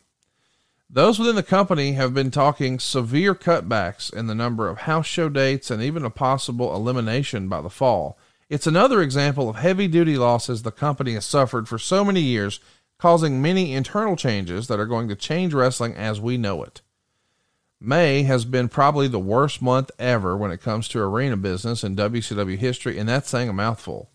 A recent show in New Brockton, Alabama, drew less than 100 paying fans. And this past Thursday and Friday night in Baltimore, going head to head with the Cheers finale, and Philadelphia the next day, drew the city's lowest crowd in history, roughly a thousand and six hundred respectively. A company simply can't go along piling up such heavy financial losses, and a day of reckoning was going to happen. And of course, Eric, you see the writing on the wall, you make the switch, and I love that that Dave just says, "Boy, this is going to change the entire wrestling industry." You sort of alluded to that earlier. You felt like a paradigm shift was needed, even if you hate the phrase, right? Yeah, I mean, what what, what are your options? Yeah. You know, here, here here's the reality. The reality is you've been losing money hand over fist since day one with your house shows. WCW was never profitable in the house show business, ever, ever. And it was only getting worse as time went on you have no choice but to change things. And it wasn't an ideal situation. It was potentially fraught with all kinds of challenges, none of which were worse than continuing to do what we had been doing. We were forced into it. You, you know, look, we're the, the syndication strategy. You know, we're still, and people don't even talk about syndication anymore because it really doesn't exist in wrestling. But at one point in time, syndication was an incredibly important part of WCW's what revenue there was. That was a, a revenue stream that had to be serviced. It wasn't like we could say, okay, let's just quit producing syndicated shows. What little money WCW was making um, would have been severely impacted from an ad sales point of view with that decision. So we were we had to continue to produce syndicated shows we just couldn't do it in arenas because, as they pointed out, you couldn't draw a crowd. And we all know what wrestling looks like without a live audience or a small audience. It's the shits. So, yeah, it was what it was. And it was a very, very controversial internally at WC. I'm sure externally as well, you know, in, within, within the minds of, you know, the dirt sheet media because wrestling fans didn't really, you know, 99% of the 95% of the people that watched WCW around the country weren't reading Meltzer's dirt sheet, but so they they weren't aware of it until after it happened. But those who knew, especially the roster and especially people inside of WCW, it was a radical change. But it's like, okay, your your leg is full of cancer. You have two choices: either cut it off and maybe survive, or just leave it out and see what happens made the decision we had to make. So Meltzer would uh, recap Slamboree 93 and say it's a pretty mixed reaction overall. Personally, I'd give the show a very mild thumbs up because the three main matches delivered great action, the bad matches were kept short, and it was fun seeing all of the wrestling history all of a sudden not be a forbidden subject to talk about. But there were serious negatives Like the show lacked any momentum from start to finish, and the finishes were all mindless. But he does say that Davey Boy Smith came out stronger than before. The momentum probably is hard to build though, because you're trying to serve two masters. Hey, if you've been a long time, you know, viewer of WCW, you want to keep up with these storylines and we're going to sort of advance the football in that regard, but oh, now let's take a break and let's let's play a legends match. So it probably is a little difficult to structure a card like this where you're sort of going back and forth from now and yesteryear, right? We had no momentum to try to keep. Okay, that's fair. I mean, that's that that's and again, I'm not justifying anything here because it wasn't my I, I didn't create the legends thing. I, it wasn't my bag. You know, my job was to produce it, not to create it. But and I'm trying really hard not to be as aggressive about some of this Dave Meltzer bullshit as I normally am, because I'm taking your cue from our last week's show, trying not to be as negative. But at the same time, I've got to point out that if you've got no momentum, what momentum are you trying to keep? It's just Dave, you know, writing about shit and having an opinion and trying to sound like he's a really smart guy. He's never produced a show. He knows nothing about the business of the business. He's just sitting in his fucking apartment, typing up shit and having an opinion. It's mostly negative because he didn't like WCW. He certainly didn't like me. He didn't like it. You know, he just he was just being Dave. But just pull pull back from your dirt sheet fanboy bullshit. If not you, but pull back from the dirt sheet fanboy bullshit and and take a peek inside the reality at that moment what momentum were we trying to keep? The momentum that forced us to have to quit doing house shows because we drew 100 people in Alabama and 1,600 people in Philadelphia, which means in Philadelphia's case, we probably lost tens of thousands of dollars mm-hmm. just doing it because, well, we got to do house shows. That's the way it's always been done. No, man, we weren't. I don't think there was anything to lose. That's a that's where WCW was in 1993. Try anything because you've got nothing to lose. That's how bad things were. So I, I, I think that commentary and that narrative is just filling space on a paper because you, you're only at 9,500 words and you promised 10,000. So Meltzer's pretty critical of the way we use Sting here and that, hey, Norton sort of put him in a bad spot, but we're kind of wasting our biggest star here with nails in a five minute deal. We'll talk about the match in a moment, but here's the big thing that I think makes sense. And most of all, whose idea was it to introduce all the legends before the pay per view show started? With all the money spent to bring all the guys in, which was probably close to the entire live gate, the least they could have done is give them nice introductions so older viewers and the television audience could see an up close of those who entertained them so many years ago. So it is interesting that we've made it all about the Legends reunion, but then they don't really get an introduction. Uh, i am going to play the open of the show here. It's not a watch along, but I'm just going to play the audio so folks can hear the opening package and the way we at least just handle the legends at the top of the show. Let's track it. Throughout the history of professional wrestling, a chosen few have scaled the peaks of excellence to become legends of sport. Tonight, the greatest of these have converged on Atlanta's Omni for a Legends reunion. And as we honor the legends of the past, new history will be made as the heroes of the present battle for championship gold and personal glory. World Championship Wrestling presents Slamboree 93, a legend. You are looking live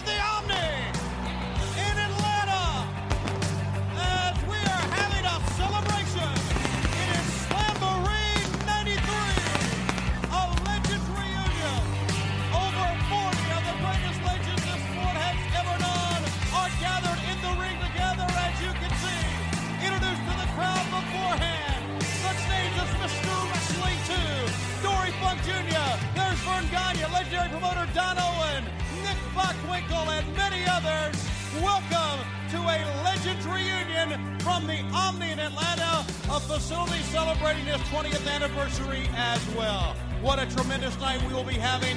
Good to have you with us, everybody.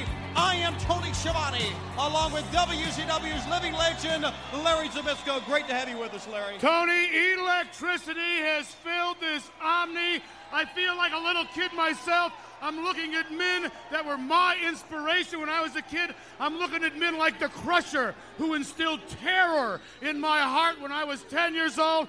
I'll tell you what I discovered the last two days with these guys, and that is this time fears only the pyramids and the legends of professional wrestling. Fans, what a tremendous night we will have, capped off by the World Heavyweight title. We saw the collision yesterday. Big Van Vader going up against the British Bulldog, Davey Boy Smith. Now, this is the big night for Davey Boy Smith. All I can say is, I hope he brought his kryptonite. Fans, we are having a tremendous event. Jesse the Body Ventura is in the hospital. He is not here tonight. He is recuperating. He'll be back with us very soon here at World Championship Wrestling. But let's kick things off. As we told you, standing by is Maxx Payne along with Norma Jean. Let's take you to Maxx Payne right now. I'm going to pull the volume down. We know Maxx Payne's going to do an excellent guitar solo here, but this is uh, an interesting way to start the show, to say the least. Uh, then we've got a bunch of jacked up bodybuilders who are going to come out and introduce the fabulous Moolah. She's going to climb out of the old uh, sedan. Let's take a listen.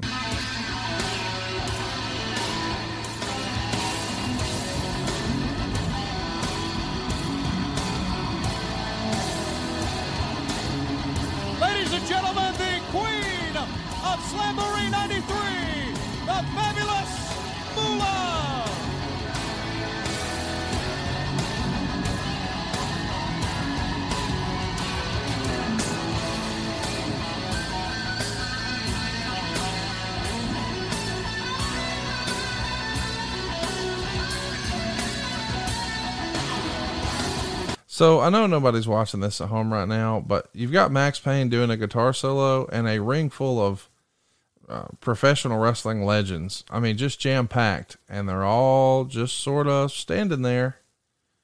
It's interesting, and here's our talking head. What's going on? This is the weekend we've been waiting for in Missy Hyatt. I know you've got uh, a lot of plans here tonight. I sure do, but I just want to say a big hello to everyone watching on pay per view around the world, and especially to my friends up in Canada. Salute, eh? You're going to uh, be interviewing some of the legends that are here tonight. I'll have that opportunity as well. Certainly, we have to address Sting. We found out yesterday that Scott Flash Norton, the man that came to WCW and said he wanted respect, well, he got more than respect. He got the attention of a man they call the prisoner. And tonight, right here on pay per view, it will be Sting taking on the The lights just went out. You're standing completely in the dark now. Obviously, bad. we we haven't we had a little bit of a technical difficulty here. We haven't had a chance to talk to Sting Missy. I know that uh, he's got a lot of things on his mind. Certainly, this uh, changes his plans for the evening. It sure does. I mean, you know, he The legends are all now piling out of the ring. Eric, what the fuck is going on? A mess, isn't it? This is the messiest open to a show. I mean, we're at seven minutes and 40 seconds before we see any wrestlers come into the ring, but we don't acknowledge any of the folks who were in the ring. Only Moolah. And I, and it feels like, I don't know, was that just because of Moolah's relationship with the WWF? I mean, that the whole thing just feels weird, poorly produced. I don't get it. No, it was poorly produced. Um, the format for this pay per view was poorly produced. We did, certainly didn't exploit the legends the way they could have been and should have been for reasons that I talked about earlier. You know, um, had we produced individual packages for those legends and then kind of exposed them throughout the show to keep the thread and the momentum going on the show, it would have been great. But hey, it's a lot cheaper just to have them come out and wave to the crowd and establish that they're all really here and then go about our business. It, it, it, it was a mess, and I'm responsible for some of that. I'm not- going to make make excuses, but here's the reality. I was new kid on the block, Yeah. trying to make it look as good as I could, but I didn't format the show. I didn't format. It wasn't my deal. Um, my job was to produce it, to light it, which obviously I, I fucked that up, or some somebody did. That's on me. But it, it, it was really unfortunate. I, just listening to this, you know, I, I feel bad for the legends because it could have been so much better. And so many of them deserve to be treated better than they were. It's kind of like, you know, go into a, ever, I don't know. I go to horse auctions just because I like the environment, not interested in buying another horse, but I like to go. And it's kind of like in the beginning of a horse auction where they just bring out all the horses and running them around, run them around the arena so everybody gets to see them. Then they put them back in their stalls and they bring them out one at a time. We didn't even bring them out one at a time, really, for any kind of introduction or promotion or to build them or to respect their careers. So it was uh, admittedly a really bad show. And it's funny you bring up Moolah. Who would have thought that what 13 years after this, I'd be taking a Bronco Buster from her with sardines in her underwear? I mean, I think surprised that was, you didn't bring that up. I think that was Mae Young, wasn't it? Oh, was it? I thought it was Moolah. Was it May? I can't remember. Either way, there's seven. I couldn't see. I couldn't see anything at the time. That's true. It's true. So by now, if you know anything about Eric Bischoff's personal life, you know that well, Eric is a bit of a routine man. And part of the routine he has every morning, especially before we record this podcast, is hooking up a little kratom. Kratom is an all natural, ancient super leaf related to the coffee plant that's been used in Thailand for centuries. Kratom helps energize your mind and relax your body. And a lot of people say it just helps you feel good without feeling impaired. Super Speciosa has only one ingredient pure kratom leaf. All of Super Speciosa's batches come with certified lab reports, so you know exactly what you're getting. Super Speciosa offers kratom powder, capsules, tablets, and teas.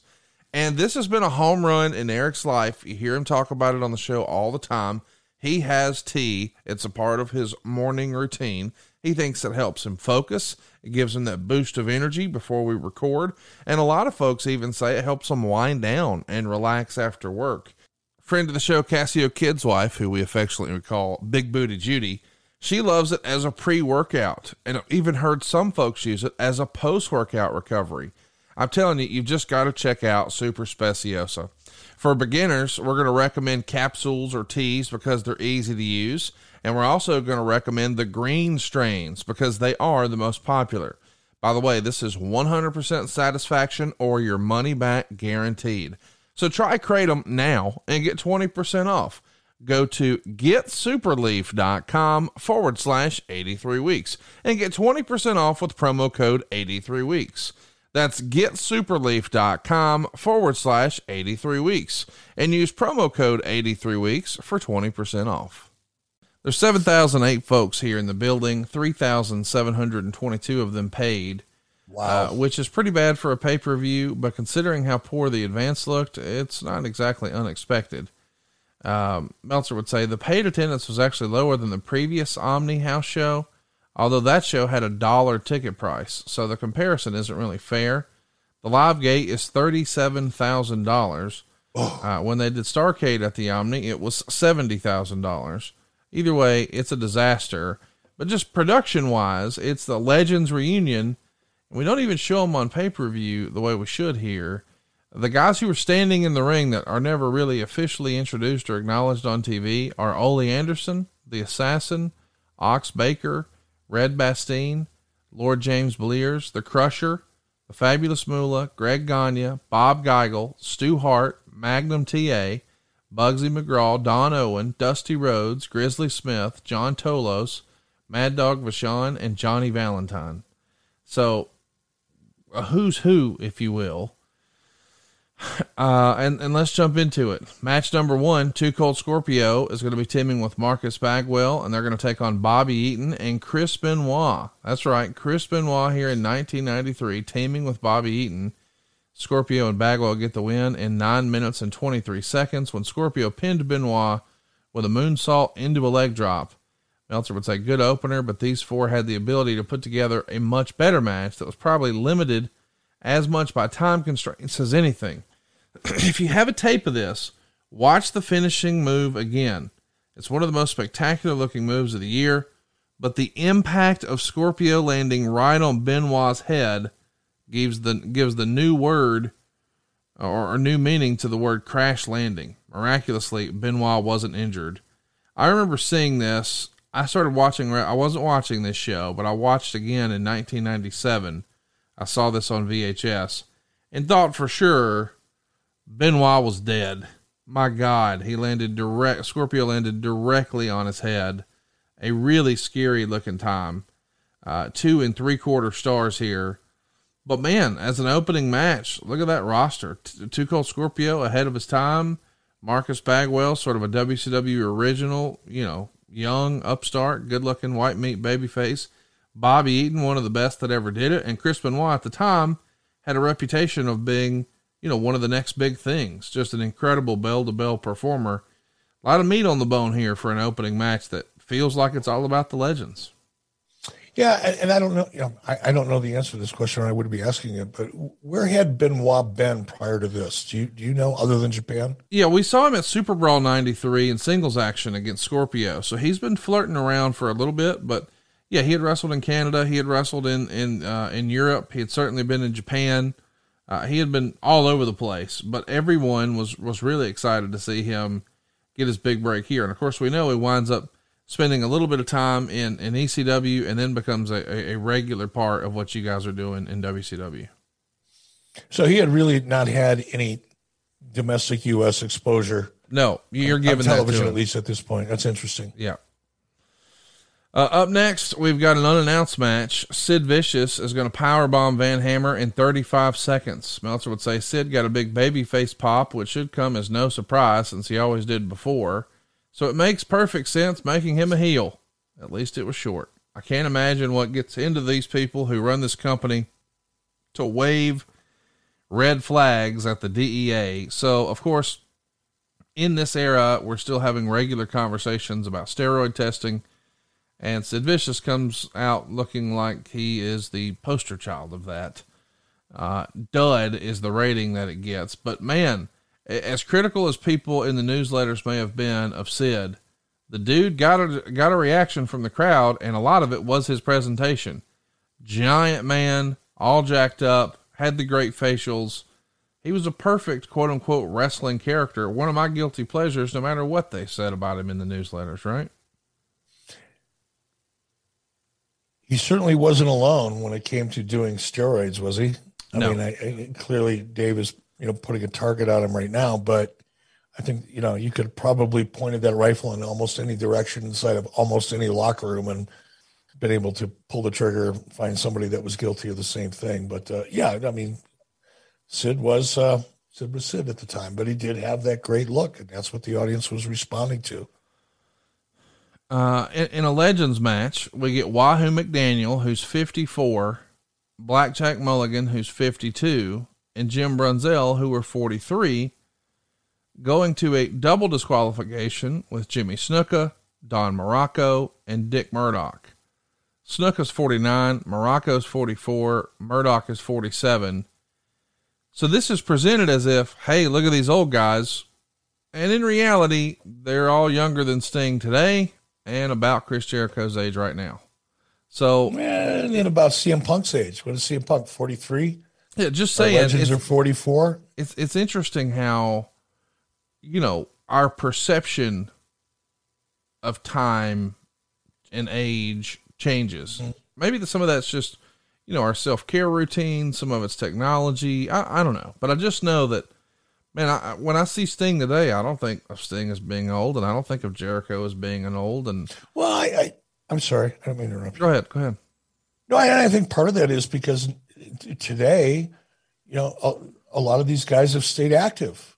You know, take Sting for example. You know, now he's not been active week in and week out, but you know, he left WCW or when WCW was sold to WWE, Sting was active in TNA. He was out a couple after TNA went out of business. Um, he was out for a little while and ended up, you know, in WWE for a cup of coffee. And then shortly after WWE, he's now in AEW in a, in a, in a high profile kind of way. So he's not out of sight, out of mind. You know, and I think part of it was with a lot of these guys, even, you know, Wahoo. I, it's funny you say he was only 54 at that time. You know, I remember at that point, you know, Wahoo looked a lot older, you know, than I did at that time, right? But even at 54, you know, he wasn't that old. I guess old enough to be considered a legend. But a lot of these guys had been away from the public eye for an extended period of time. And I think that probably put them in the category of being legends as much as just their age. I, I totally agree with that. Uh, Meltzer would even compliment Snuka, saying Snuka seemed to think this was his tryout for getting a new job as he was ripped, as in physique, not the other definition of ripped. It took one great bump out of the ring, and I haven't seen Mulligan this active since the Civil War. So, you know, it, it, it kind of is what it is. They're going to ring the bell. It's going to be a double DQ. Meltzer calls it the first of many lame finishes, star in three quarters. But man, Wahoo McDaniel, Blackjack Mulligan, Jim Brunzell, Jimmy Snuka, Don Muraco, Dick Murdoch. I could see why that would be that would be fun. You know, I mean, especially when these days we should mention MVP and Edge are 49. Goldberg is 55. R-Truth is 50. Bobby Lashley is 45. Um, it's fun to see. It is, but but again, everything is so much different now, right? A lot of these guys you're talking about, you know, look at Bobby Lashley. What a phenomenal, phenomenal athlete. That's everybody's learned how to take care of themselves and extend their active careers in the industry. Um, they eat better. They they don't probably participate. You know, you look at that, look at those legends in that ring. There's a fair amount of self harm that was done in terms of, you know, lifestyle uh, in that day that I don't think exists today with a lot of the names that you mentioned. You know, guys today are truly professional athletes compared to back in the day when they were talented, no doubt about it, but they were they lived life and they paid the price for it. Uh, this is the write up from the Observer. Eric Bischoff interviewed the assassin Jody Hamilton and Mad Dog Vachon. Assassin, who needs to buy a new mask because this one only covered three of his six chins, challenged Dusty Rhodes God, again. that was so cool. And when the show was over, you could speculate as why they spent so much time building a feud between these two. So this is a little weird because Assassin's not going to wrestle Dusty Rhodes, but yet here they are using pay per view time for it. This is uh something that happened. I don't know what to tell you, man. There was a lot of self serving. There was, I don't want to say self serving. There was a lot of compromise, I think, in laying out this format. I would imagine. Uh, again, creatively, I didn't do it, but I can only imagine. Can you imagine? I mean, you've look the stuff that you've done, Starrcast. Now we're coming up on the fifth one. You know, you got to accommodate people to a certain degree Yes. and and that's at a that's at a convention. Can you imagine the kind of accommodation that had to be made when laying out matches and finishes with a lot of these guys? Partly because you know nobody wants to look bad. This may be the last time anybody's ever going to see them on television. They know that, and partly it's because of the relationships. It took relationships to get this group of people to the to WCW in the first place, and now you're going to come in and you've got to accommodate them and you've got to compromise creatively. It had to be a freaking nightmare, I'm sure. So up next is Thunderbolt Patterson, who's 54, teaming with Brad Armstrong, who's 31, taking on Baron von Raschke at 52 and Ivan Koloff at 56. Um, yeah, it gets a half a star. It's kind of not awesome. Um, T-Bone- Baron, Baron was never, you know, Baron was uh, an amateur wrestler in Nebraska. Did you know that? yes, It's not that Baron didn't have the ability; he did, a technical ability, probably more than a lot of guys that he worked with. But Baron's character, he was that. God, I don't even, you know, we're in such a weird culture now. I don't even want to say it, but the character he portrayed was that Nazi-esque German heel yes, he, he was never at the at the peak of his career he was never a technical wrestler although he had as much ability or more than probably 90% of the people that he worked with but that wasn't his character now pack about 20 years on him or 30 years on him it is what it is. You're not there to watch a technical wrestling match. You're there to, I guess, you were there to experience the nostalgia and just seeing these stars from you know your childhood one more time in the ring. Anybody that expected a great match out of Baron von Raschke shouldn't have been watching it anyway. So, you know, of course, originally this was supposed to be Bob Armstrong, but they announced that he'd suffered a knee injury. Actually, it's a cracked sternum and a fractured wrist. But either way, they're going to come out and the heels are and call the Armstrongs cowards. So Brad, who's only 31, runs down in his street clothes and joins Thunderbolt. And Thunderbolt pins the Baron after the old double chop. And out next is the Flair for the Gold to reintroduce the reuniting of the original Four Horsemen. Meltzer would say of the five Flair segments that have aired thus far, this was easily the worst. Let me just explain Flair for the Gold. It's my understanding that when Vince McMahon granted the release uh, to uh, to Ric Flair to go back to WCW, he that just meant he couldn't wrestle on TV for a certain amount of time. So he could still appear on TV. So we created this whole Flair for the Gold segment that gets him on TV, keeps some some interest. We can start to build some story, and then when the time is right, he can wrestle. Is that the way you remember it? I don't remember that. I don't remember the details of you know Ric Flair coming back to WCW. I wasn't a part of the process, uh, but I did like the Flair for the gold. Whatever the reason was behind it, and I'll just I'll I'll I'll, I'll accept Dave's reporting on this one because I don't know differently. Um, it worked out great. I think those Flair for the Gold segments esta- reestablished Ric in a phenomenal way. Uh, I thought they were entertaining as hell. Ric was amazing at them. And the Flair for the Gold segments were all Dusty Rhodes. That was Dusty's creation.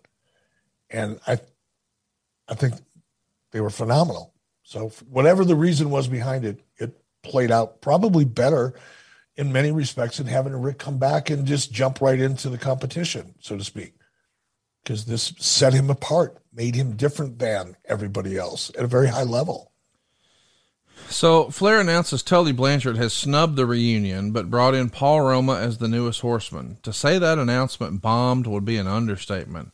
Blanchard was announced as going to appear on TV the day before the show and was all over radio and TV ads in the Atlanta market, even though it had been known for weeks he turned down the offer. A major corporation like this should be a lot more honest in the way it advertises events. Even though Roma has a lot of talent, he was a longtime WWF jobber and later a mid card level heel on a tag team that never contended for the titles. Based on reaction here, this didn't elevate Roma to a new level as much as it really deflated the Horseman name. Flair did mention in passing that he was going to put on the trunks again and face the Hollywood Blondes, but no emphasis was put on a match where it was being put in a position of three weeks being the key factor in television ratings for a major primetime special. So Roma as a horseman, you know, uh, just this maybe it was two weeks ago now. Bruce and I recorded the Hercules episode uh, for Mister Hercules' run in the WWF, and I loved Power and Glory. I thought Paul Roma was excellent as a tag team partner for Hercules. Uh, I loved Power and Glory, one of my favorite tag teams from back in that era. I love their finisher, uh, which is like a, a, superplex off the top rope and then a top rope splash immediately after. FTR had done it uh, several times over in NXT and just great stuff. But for whatever reason, man, a lot of old school Horseman fans, man, they just hated the Paul Roma endorsement here. What do you think of the presentation? I mean, he's a good looking dude. He's a capable wrestler. I don't see why people hated it as hard as they did, but they did. Keep in I'll give you my opinion, and, and I, I didn't hate it either, but I wasn't, you know, I wasn't, I didn't grow up watching the Four Horsemen. Right. You know, the, I, they were off my radar in Minnesota. They didn't exist in my mind in Minnesota.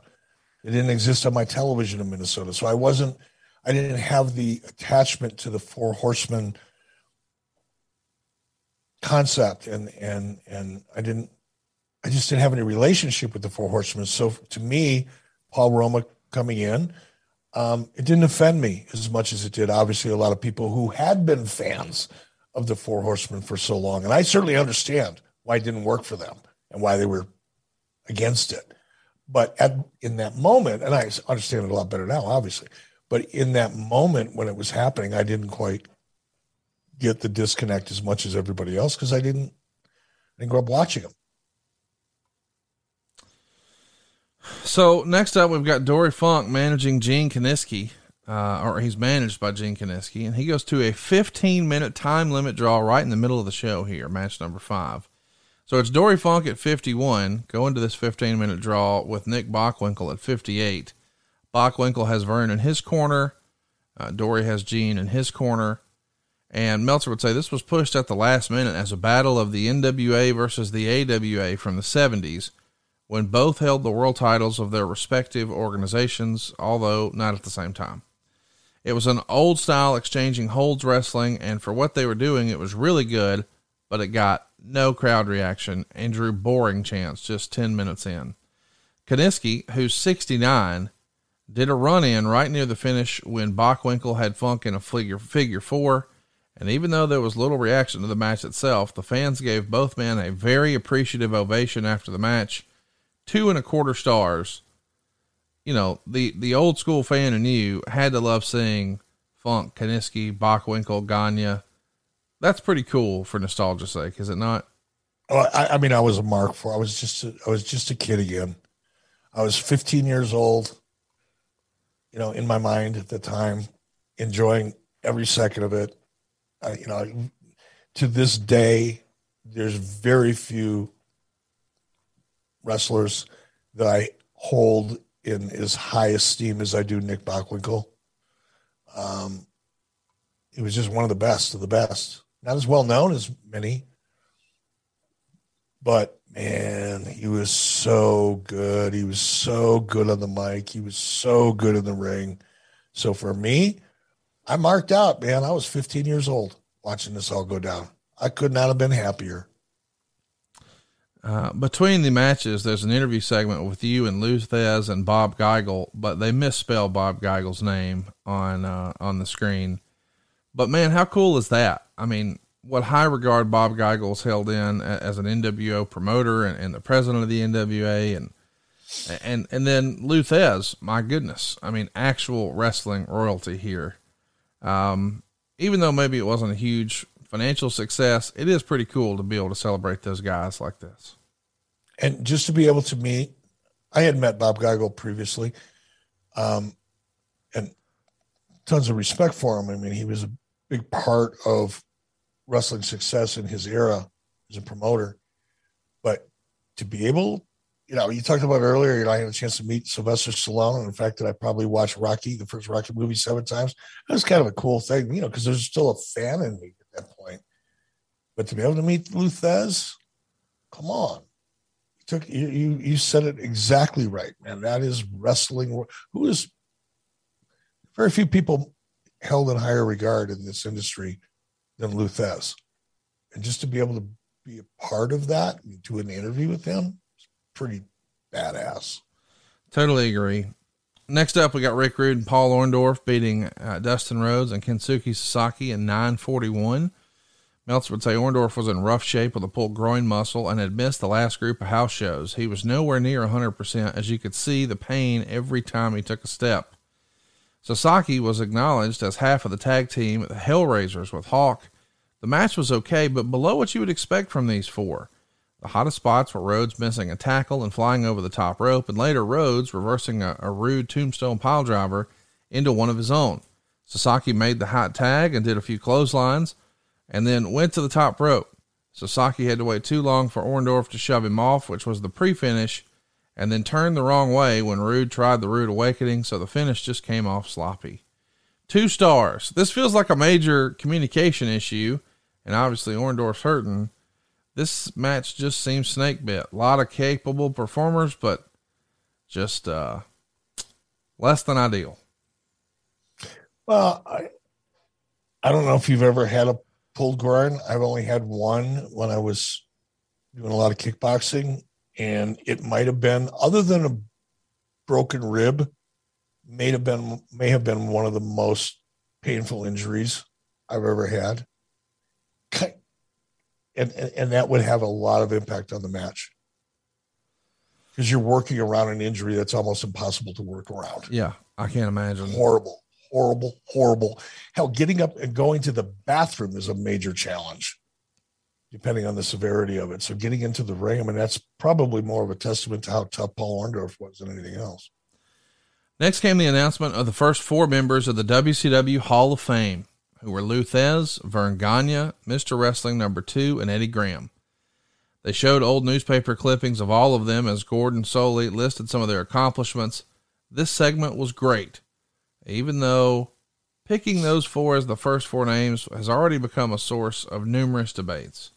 Thesz and Gagne, no question at all, but two and Graham, if this is based on international stardom and impact, they should not have been picked ahead of people like Ric Flair, Dory Funk, Gene Kiniski, Buddy Rogers, Gorgeous George, Harley Race, Rikidozan, Bruno Sammartino, Dusty Rhodes, and numerous others. Listen, on the one hand, I understand uh, if we wanted to pretend that, oh, someone else should have been first. But at the end of the day, Eric, and I'm not trying to minimize this, where did you guys build the WCW Hall of Fame? What was the physical address of the WCW Hall of Fame? Um, it was a phantom. It was an it was an imaginary. It was a virtual hall. That was we were the very first virtual Hall of Fame. It was in the metaverse. Take, by God. Yeah, virtual. It was virtual. We were so far ahead of our time. So far ahead of our time. It was virtually a figment of somebody's imagination. I'm not saying this to be dismissive because I don't mean for it to. I, I just think, man, isn't it a nice thing that we can honor these legends, hand them a plaque, you know, show some of their accomplishments on TV, let them wave to the crowd, and collect a payday in the process. We're showing, you know, proper respect to to those who paved the way, so to speak. I don't really get too caught up in, well, this person should have been in ahead of that person, because that insinuates that someone in this equation is is not deserving or less deserving. And isn't everyone deserving of some admiration and respect and appreciation for their contributions. Like to me, it just was- I mean, let's just talk. Uh, first of all, I agree with you, a hundred, a thousand percent. I agree with you, and it's subjective. Yeah. First of all, take take take Ric Flair out of the equation. You're not going to put somebody in the Hall of Fame who's an active member of the roster. I think yeah. that's a mistake. Yeah.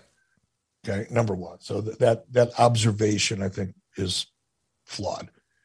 Um, but it's so subjective now you, you could say among that list, you could pick out Bob Geigel and say, well, why is he in there ahead of this guy? Or take Eddie Graham. Why was he in there in front of this guy? Well, what impact did Eddie Graham have on professional wrestling here in the United States?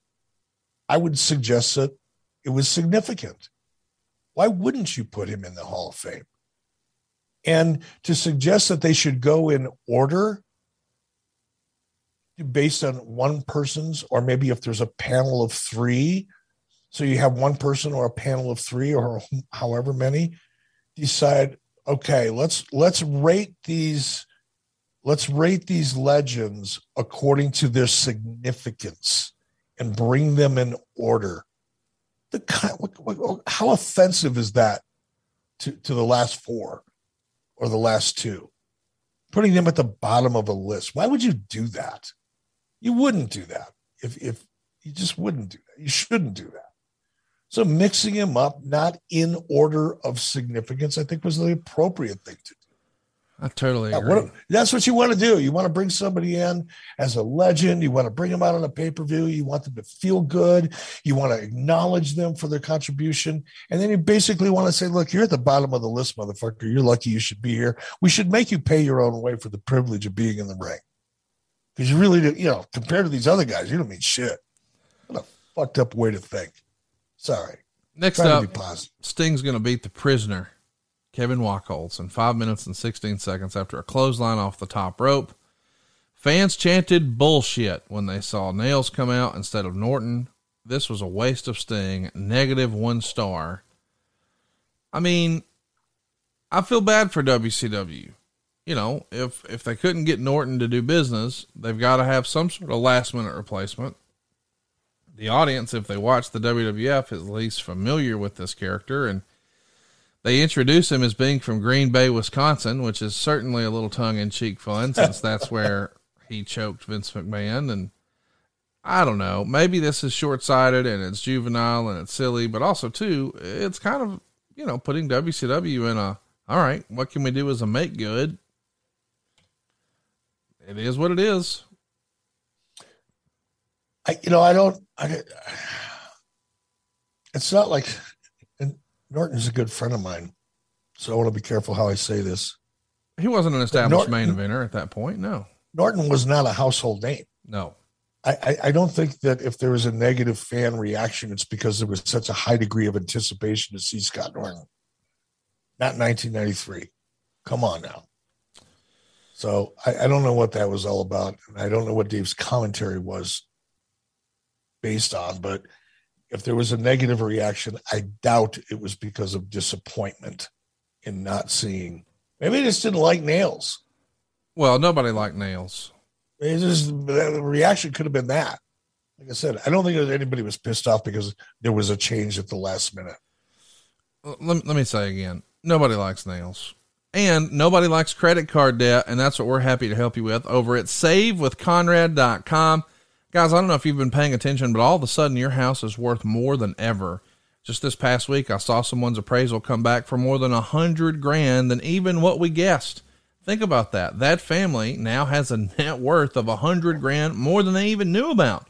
But what are you going to do with all that newfound equity? Well, here's what we suggest at savewithconrad.com.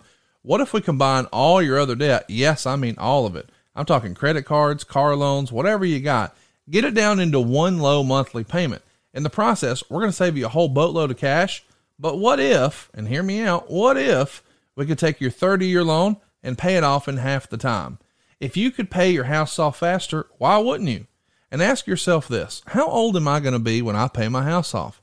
If you don't know the answer, you probably haven't done enough planning for that. Let's not wait until our kids turn 15 to say, oh, they're going to need a car next year, or wait until our kids are seniors in high school to say, oh, we got to pay for college next year. Let's get in front of those expenses and let's make sure we've got a handle on them. We don't want to saddle those kids with student loans. We can help you think about all of your goals, both short term and long term, at savewithconrad.com. But here's a word to the wise if you're in a 30 year loan, if you've got credit card debt, if you've got a second mortgage, it's not a matter of if we can save you money. It really is a matter of how much. Why not find out for free right now at savewithconrad.com? NMLS number 65084, equal housing lender. And again, no cost, no obligation. And if we can't save you some money, we won't waste your time. And did I mention you can skip your next two house payments? And oh, by the way, if you're looking for some cash to turn your house into your dream house, you know, upgrade that kitchen, upgrade that bathroom, maybe put in a pool, we can help you with that too with cheaper monthly payments. SaveWithConrad.com. Now, Eric, the last three matches are just outstanding. They really are. You got the Hollywood Blondes taking on Dos Hombres, which are Rick Steamboat and Tom Zenk under masks. And this is a 16 minute and five second match. Very, very good match. And they get three and a half stars. Uh, Meltzer would say, overall, a very good match with them creatively using the cage. At the finish, Steamboat took off his mask so everyone would know it wasn't Steamboat doing the job since he's going to be pushed as a singles challenger for the NWA title now and he did a spectacular crossbody off the top of the cage onto both men. The ref counted two and the bell rang, seemingly to signify a title change. It got real confusing from there since the match was restarted and several near falls until Austin hit the stun gun on Zenk for the pin. Three and a half stars. So, really, a, pretty fun match here. A lot of talented performers. Think about that. Brian Pillman, Steve Austin, Tom Zenk and Ricky Steamboat, of course they can do their stuff. Uh, I also want to mention that it's pointed out on commentary twice that there's two men in suits taking notes. Those two guys were Barry Bloom, who at the time is Jesse Ventura's agent, and Mitch Ackerman uh, of Walt Disney's television division. I think it's kind of fun, a, a, nice little footnote that we can pick them out of the audience, and, and Tony can't help but mention them in commentary as well. This is a fun match, man. Just imagining the level of talent in that ring. Yeah. Phenomenal. And, you know, that's 1993. And, you know, you look at where those guys went on, you know, in their careers. You know, unfortunately, we lost Pillman. I, I think Pillman was not even at his prime uh, when when we lost him. But obviously Stone Cold Steve Austin in his own way really changed the industry. I think Stone Cold Steve Austin, as a result of his storyline with with Mike Tyson and Vince McMahon and the dramatic change in the direction of WWE and the fact that Steve Austin was right there in the center of it all has to be recognized as a very, very pivotal player in the entire industry, not just in WWE. So it's fun, you know, to go back and look at this stuff and talk about it, knowing where these guys all went on, you know, to land in their careers or some of them. Eric, these last uh, few matches are just absolutely fantastic. And, and once we're done with the Hollywood Blondes match, Dusty Rhodes comes out, does an interview with you, accepting Assassin's Challenge anytime, any place. He's along with uh, Mr. Wrestling number two with Stu Hart, who's talking about being there to see his son in law win the championship. And uh, Meltzer would say, I think Stu Hart is the only individual in the wrestling business who can be acknowledged and appear on pay per view shows for both the WWF and WCW. Uh, and he wondered how comes how come Rhodes didn't wrestle in one of the Legends matches? Do you have an answer for that? Why didn't Dusty jump in the ring for one of these? I don't know. He certainly could have had he wanted to. He he was writing it. That was Dusty's show. So there must have been a reason, but I don't know what it was. I, I really don't. Maybe he maybe Dusty felt that you know he had enough to do, you know, wrangling and, and hurting these squirrels. that were his peers, by the way, but he was the booker. So he probably felt that there was a conflict of interest.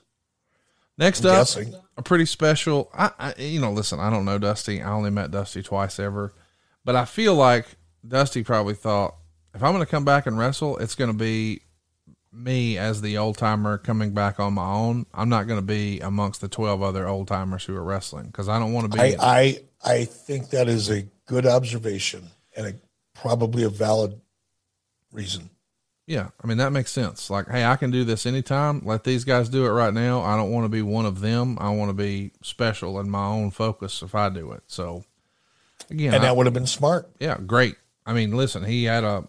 We know he was very, very smart to the wrestling business. So let's talk about Arn Anderson, right? You and I have talked about how you go back and you look at his stuff and you just think, golly, how good was he? This is, as far as I know, the only time he challenged for the NWA title on TV, maybe ever. He's going to be challenging Barry Windham here for the NWA title. They go 10 minutes and 56 seconds, and Meltzer said, very good action hampered by a lame finish, and that the fact they should have allotted these two five more minutes. Windham juiced at five minutes from a guardrail shot, lots of big bumps by both men. Anderson threw referee Randy Anderson, allowing Windham to sneak up from behind and nail him with a title belt and score the pin three and a half stars. I mean, what a cool thing it would have been to see Arn Anderson win the NWA title. But it is fun just to know that when he finally got a shot, it was with a fellow horseman on pay per view. Two naturals, man. Fun stuff. I wonder why, Conrad, you've done a lot of podcasts with Arn. You probably know Arn now better than I ever did. Does Arn have an opinion why he never won that NWA title? Has that ever come up? Well, he was riding shotgun for Ric Flair. You know, it's it's hard to it's hard for Scottie Pippen to be the man when he's on the same team as Michael Jordan. And never bo- does it bother Arn to this day? Does nope, he, not at all. About it? He refers to the television title as his world title. That's great. I love hearing that. Yeah. Really glad to hear that. It's a yeah. healthy way to look at it. Next up, it's Davey Boy Smith and Big Van Vader for the WCW title match. Uh, Vader's going to be working with a cracked rib here. Uh, Davey Boy wins, but it's by DQ, so he doesn't win the belt. And Meltzer gave it three and a quarter stars or three and three quarter stars. Uh, here's what he says Vader went up for a superplex, but Smith reversed it and dropped him forward into the ring. Then the uh, diving headbutt, which saw both men sell. After a few more near falls, Vader delivered a splash from the top but started selling his own sternum. The finish saw Vader go for a crunch in the corner, but Smith caught him coming in and planted him with his finishing power slam. However, Harley Race broke up the pin. Smith goes out of the ring, beats up Race. Vader attacks him from behind with a chair, and that's the DQ. After the match, Vader was beating on Smith and nailed both Bagwell and Scorpio, who did run ins, then went for the power bomb when Sting made the save. Another great match hampered by a cheap finish. This match should have established Smith as a serious main eventer for WCW. And when it all comes out in the Observer, they got 36.6% thumbs up, 33.2% thumbs down, and 30.2% thumbs in the middle. Overall, Eric, this Legends reunion does between a 0.3 and a 0.4 buy rate, which makes it the lowest buy rate for any pay per view in history. It says the total gross for WCW would be around 800 grand, uh, which wouldn't be the lowest because you bumped it up to a 24.95 price tag as opposed to a 19.95 price tag you had on some of the lower performing shows of 1992. But overall, if you had it to do over again, do you think this Legends reunion thing was worth a shot? I do. I like it. I just wish maybe in execution we had more focus on the introduction and I don't know, a little more pomp and circumstance. Does that make sense? I, I think the I think the potential was I think the idea was a great idea. I think the execution was piss poor. And I would love to have the opportunity to go back and do this one over again because it could have been so much better given the people that were there. You know, I mean, I just think it could have been awesome, and it certainly was not.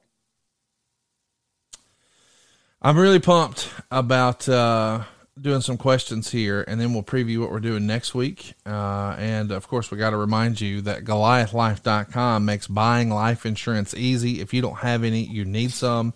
You have car insurance to protect your car. You have medical insurance to protect yourself from a big bill. What are your fam what's your family going to do with their bills without your income? Life insurance isn't about you, bro. It's about peace of mind for your family. We want you to go to goliathlife.com as opposed to anywhere else because you can get 20 quotes within minutes.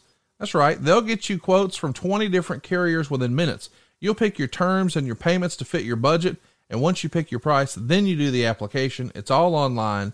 If there is medical stuff needed, hell, they'll come to you. They did it for me but you need life insurance. Just get a quick quote. It's free. What have you got to lose? It's goliathlife.com.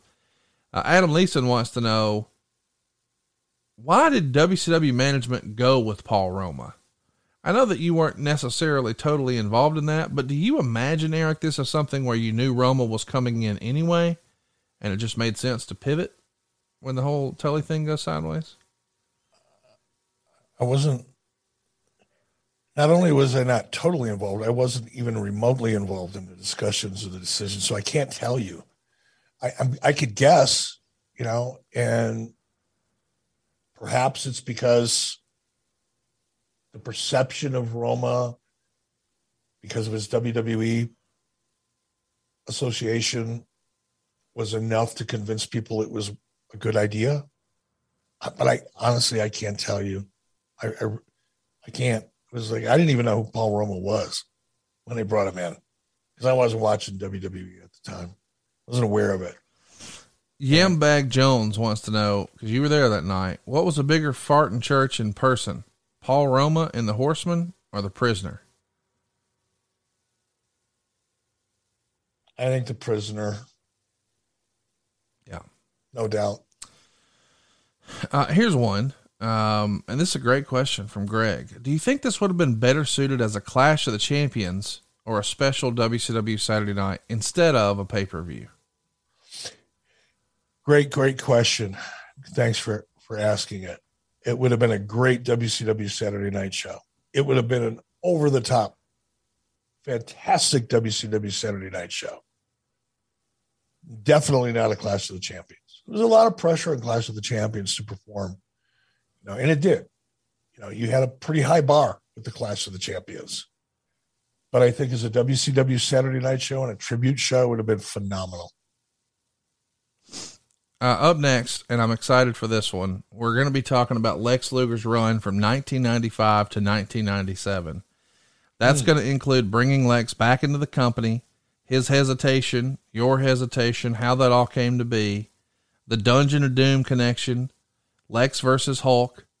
Of course, the hokey pokey angle you guys did with is Lex with Sting or is he not? He's going to be a main player in the WCW NWO war. On the 100th Nitro, he beats Hulk Hogan for the world title in a moment people are still talking about. the whole story with DDP, Curt Hennig, Buff Bagwell, the relationship with Sting. Just a lot of great stuff coming your way next week as we break down Lex's run from 95 to 97. And then we'll do a Nitro watch along from June 9th, 1997, where you announce it'll be Hulk Hogan teaming with Dennis Rodman to take on Lex Luger and the Giant at Bash at the Beach. Uh, the week after that, we'll be covering One Night Stand 05, where you played a really big role in that. Uh, Vince McMahon bringing back ECW for just that one show with Paul Heyman. You're essentially the central heel here in the building that night. Of course, we'll talk about what happened with JBL and the Blue Meanie. And then, man, we've got a lot more coming your way. Aces and Eights, Nitro from June 30th, 97, where Curt Hennig debuts. Kevin Nash's 99. And then we'll finally be discussing Bash at the Beach 1997, where it's Hulk Hogan and Dennis Rodman taking on Lex Luger and the Giant. You got Piper versus Flair on the undercard, Curt making his WCW debut, Sullivan and Benoit in a retirement match. We're going to have a lot of fun in the coming weeks here, Eric, and you get all these shows – early and ad free over at adfreeshows.com. And we hope if you haven't already, you go check out starrcast.com because, dude, we got some big plans for you and uh, all of our adfreeshows.com brethren. We're going to be there doing our thing and, man, a whole host of others. This is going to be a destination, Nashville, July 29th, 30th, and 31st, is it not? It is. It's one of the things I, I'm really looking forward to this. I've, I've had fun at the previous Starrcast, and every time you and your team, you know, put on an event like this, it seems to get better than the one prior to it. But you guys have outdone yourself on this one. This is going to be one that people are going to be talking about for a long, long time, and rightfully so. So I'm, hey man, whether I'm, you know, help putting up chairs at the venue or helping in catering, because I'm really, I know my catering, brother. And if we've got to do some catering, I'm happy to be on that team too. But at, at any level, it'll be a fun one to participate in. Check it out, 83weeks.com. Anywhere you enjoy your podcast, hit that subscribe button. Leave us a five star review if you think we've earned it. Check out adfreeshows.com. And by God, make plans to join us in Nashville at the end of July at starrcast.com.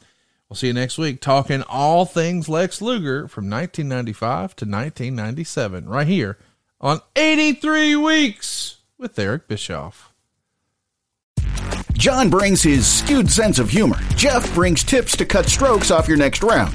Together, it's those weekend golf guys. They'll pay a lot of money to PXG and Titleist and Callaway and on and on and on, right? How many yards do you think you're going to pick up with that extra driver? I think I can get an extra 5 to 10. What if I give you 15 to 20? you pay me more. Jeff Smith right? teaches on the sliding scale. those weekend golf guys, the podcast, part of the Bleav Network. Just search B L E A V on YouTube or wherever you listen.